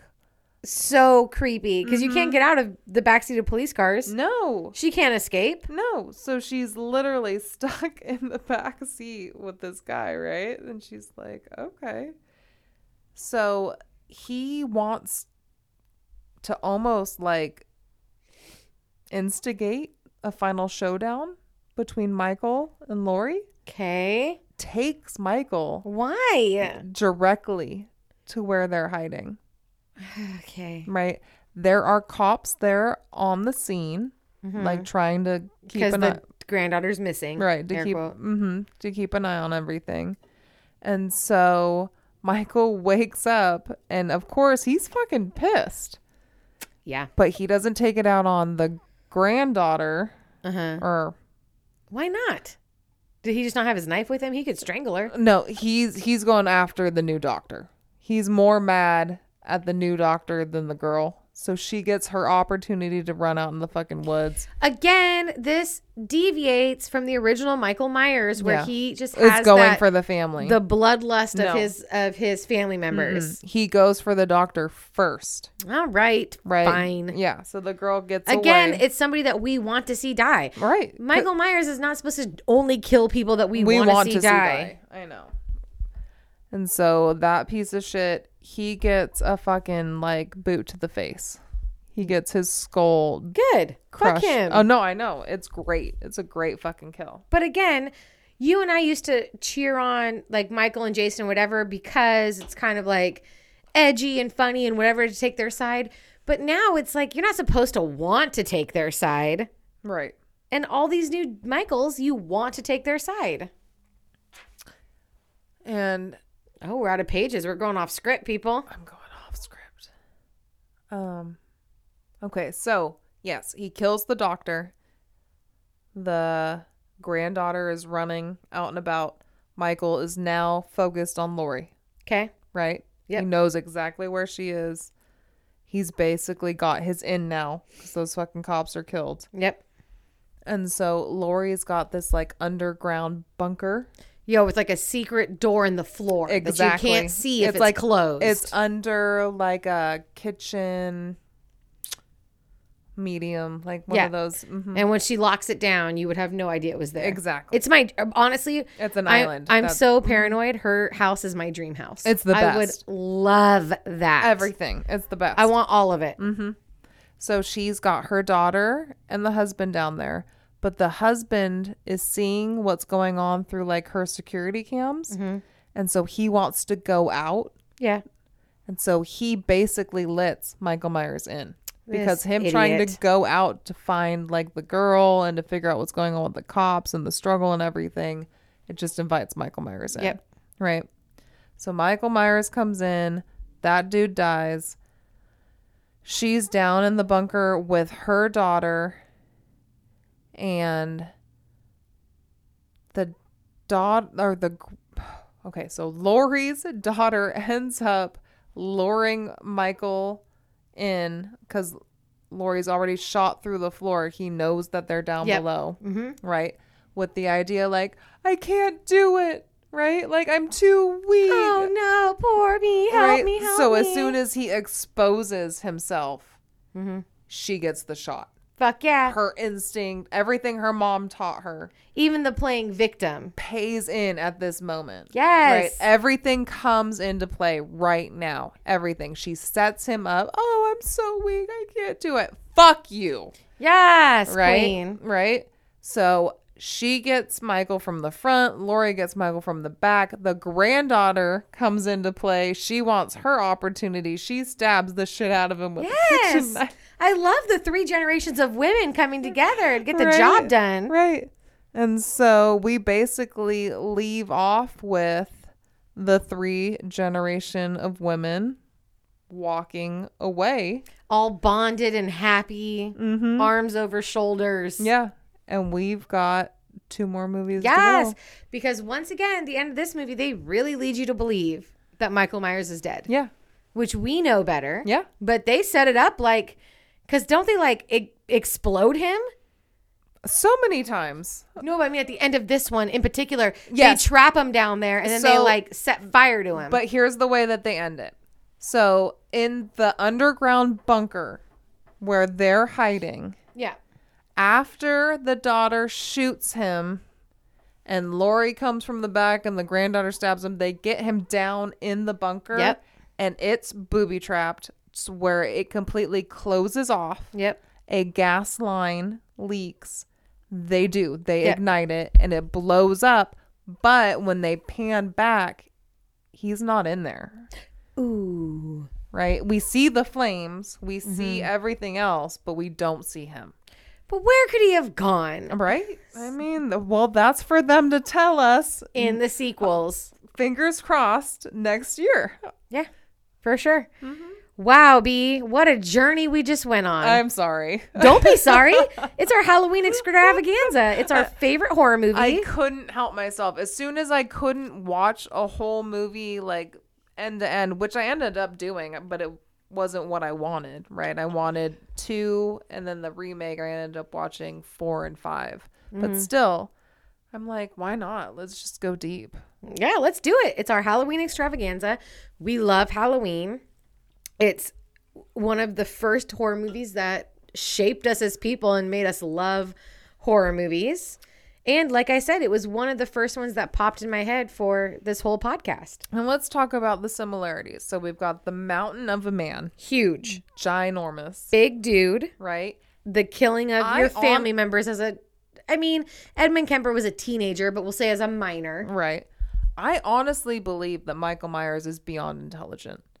The way that he gets away with shit, Yeah.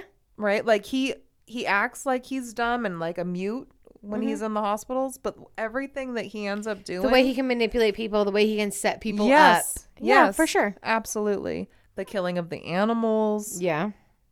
Oh yeah. There's some similarities there. Mhm, No. It was just that John Carpenter never came out and said that it was based on anybody in particular. and I don't blame him. But like I said, if you Google it, it Yeah, John shows up. Carpenter also made Halloween 3. So, I mean, I'm still bitter about that.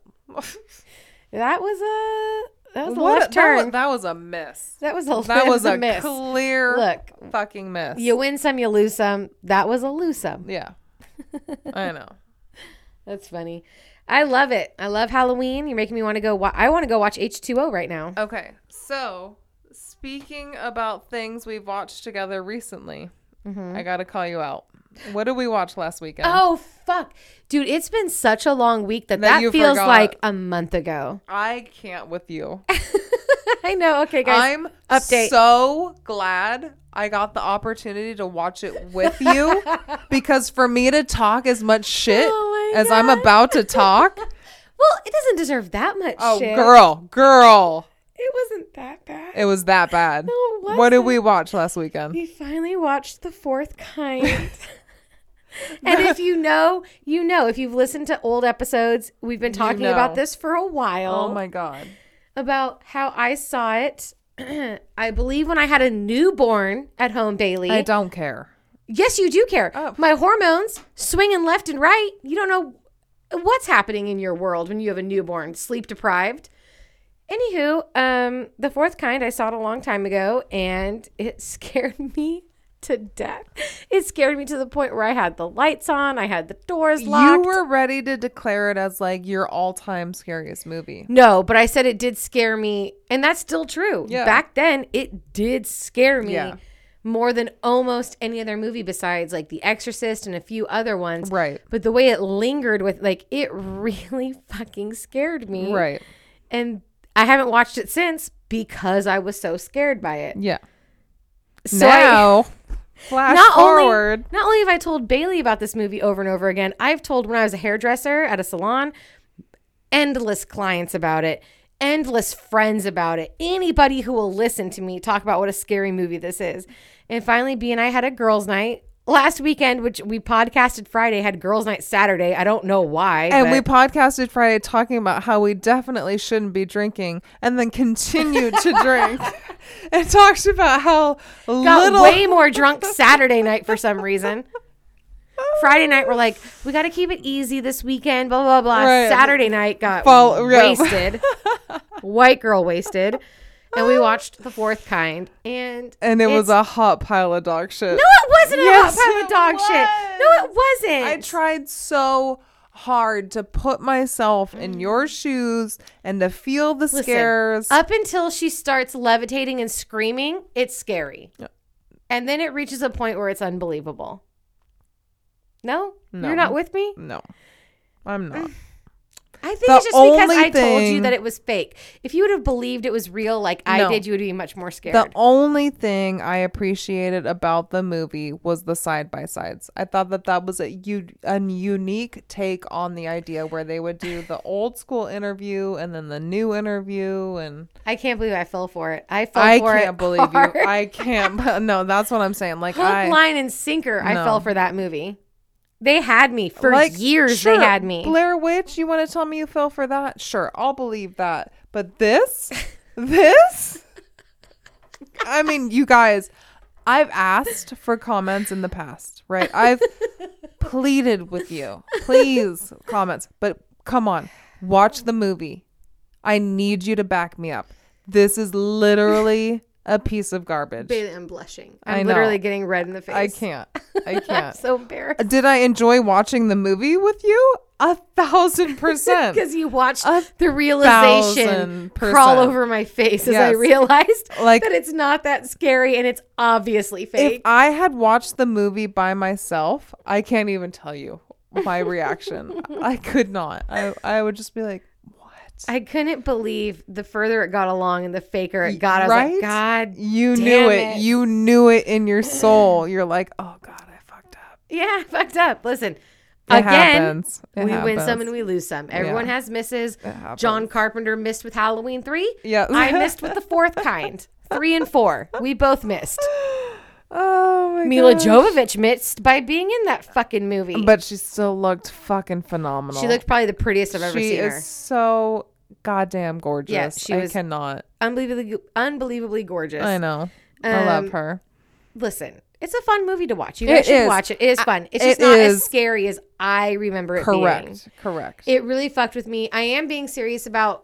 I'm going to blame it on pregnancy hormones. I will. Had, Go I had for a it. newborn. Yeah. I had a lot going on. I'm sure. Especially with that newborn, it was a lot Right. happening. So, Maybe fuck off. half of your fears were like in dream form, so I get it, right? Because you're like delusional. I'm, Yeah. I'm, I'm with you. I feel you. Oh my lord. It was a fucking disaster.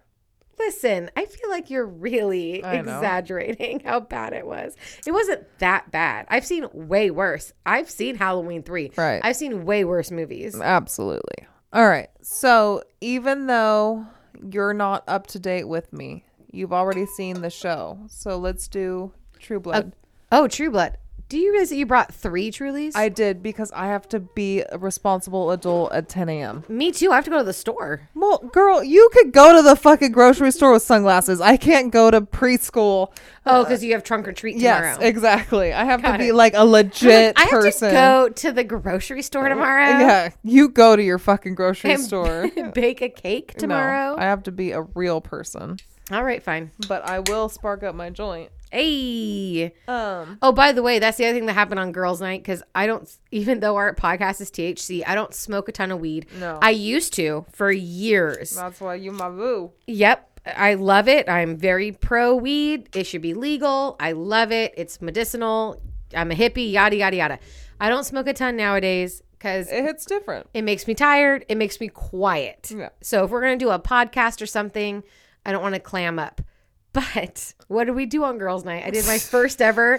Is that a gravity bong? That's call- made out of a Sobe bottle. Correct. It's a Sobe.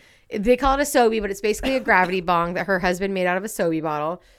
And I mean, I'm glad I announced that I was going to leave after I did it. That was the best part. You literally prepped us. You're like, okay, guys, so this is what's about to go down. because B and Nick, uh, B and her, yeah, husband. You guys know his name's You- Nick. yeah. B and Nick had friends over, and um, they were very sweet, awesome friends. But I already knew. I'm like, I'll do this because I'm just drunk enough to do it. But I for sure am gonna have to go home afterwards. And I did it, and I sat down, and I felt the anxiety attack You're happening. like, and I'm out. I grabbed my shit. Thank God I live right next door. I walked next door, and like my husband was still up watching. He was watching of all things Hunger Games, Love it. Catching Fire. Of course. And I walked in and I'm like, I gotta go to bed. And I like laid down in And the bed fact that you even remember that. and I just focused on my breathing because my anxiety attack was so bad. I was like, just breathe, it'll be over soon. Just keep swimming. Just And I fell asleep and I was fine the next day. I wasn't even hungover the next day. right. But yeah, that gravity bong hit different for sure. That's the best. Hey, how's your look of the week? Whatever could you have dressed up as as Halloween? That's right. How could I have forgotten about my look? First of all, you look very Wait. comfortable. Let me- I am so. You look so comfortable. It's basically pajamas, but in a weird material. It's way more comfortable than I thought it would be. yeah, it looks great. Yeah, let me get my prop though. Okay. This will give you guys a clue of what B is for her look of the week, as if you haven't figured it out already. Oh, my Lord. Struggling, struggling. Here it comes. Here's your clue.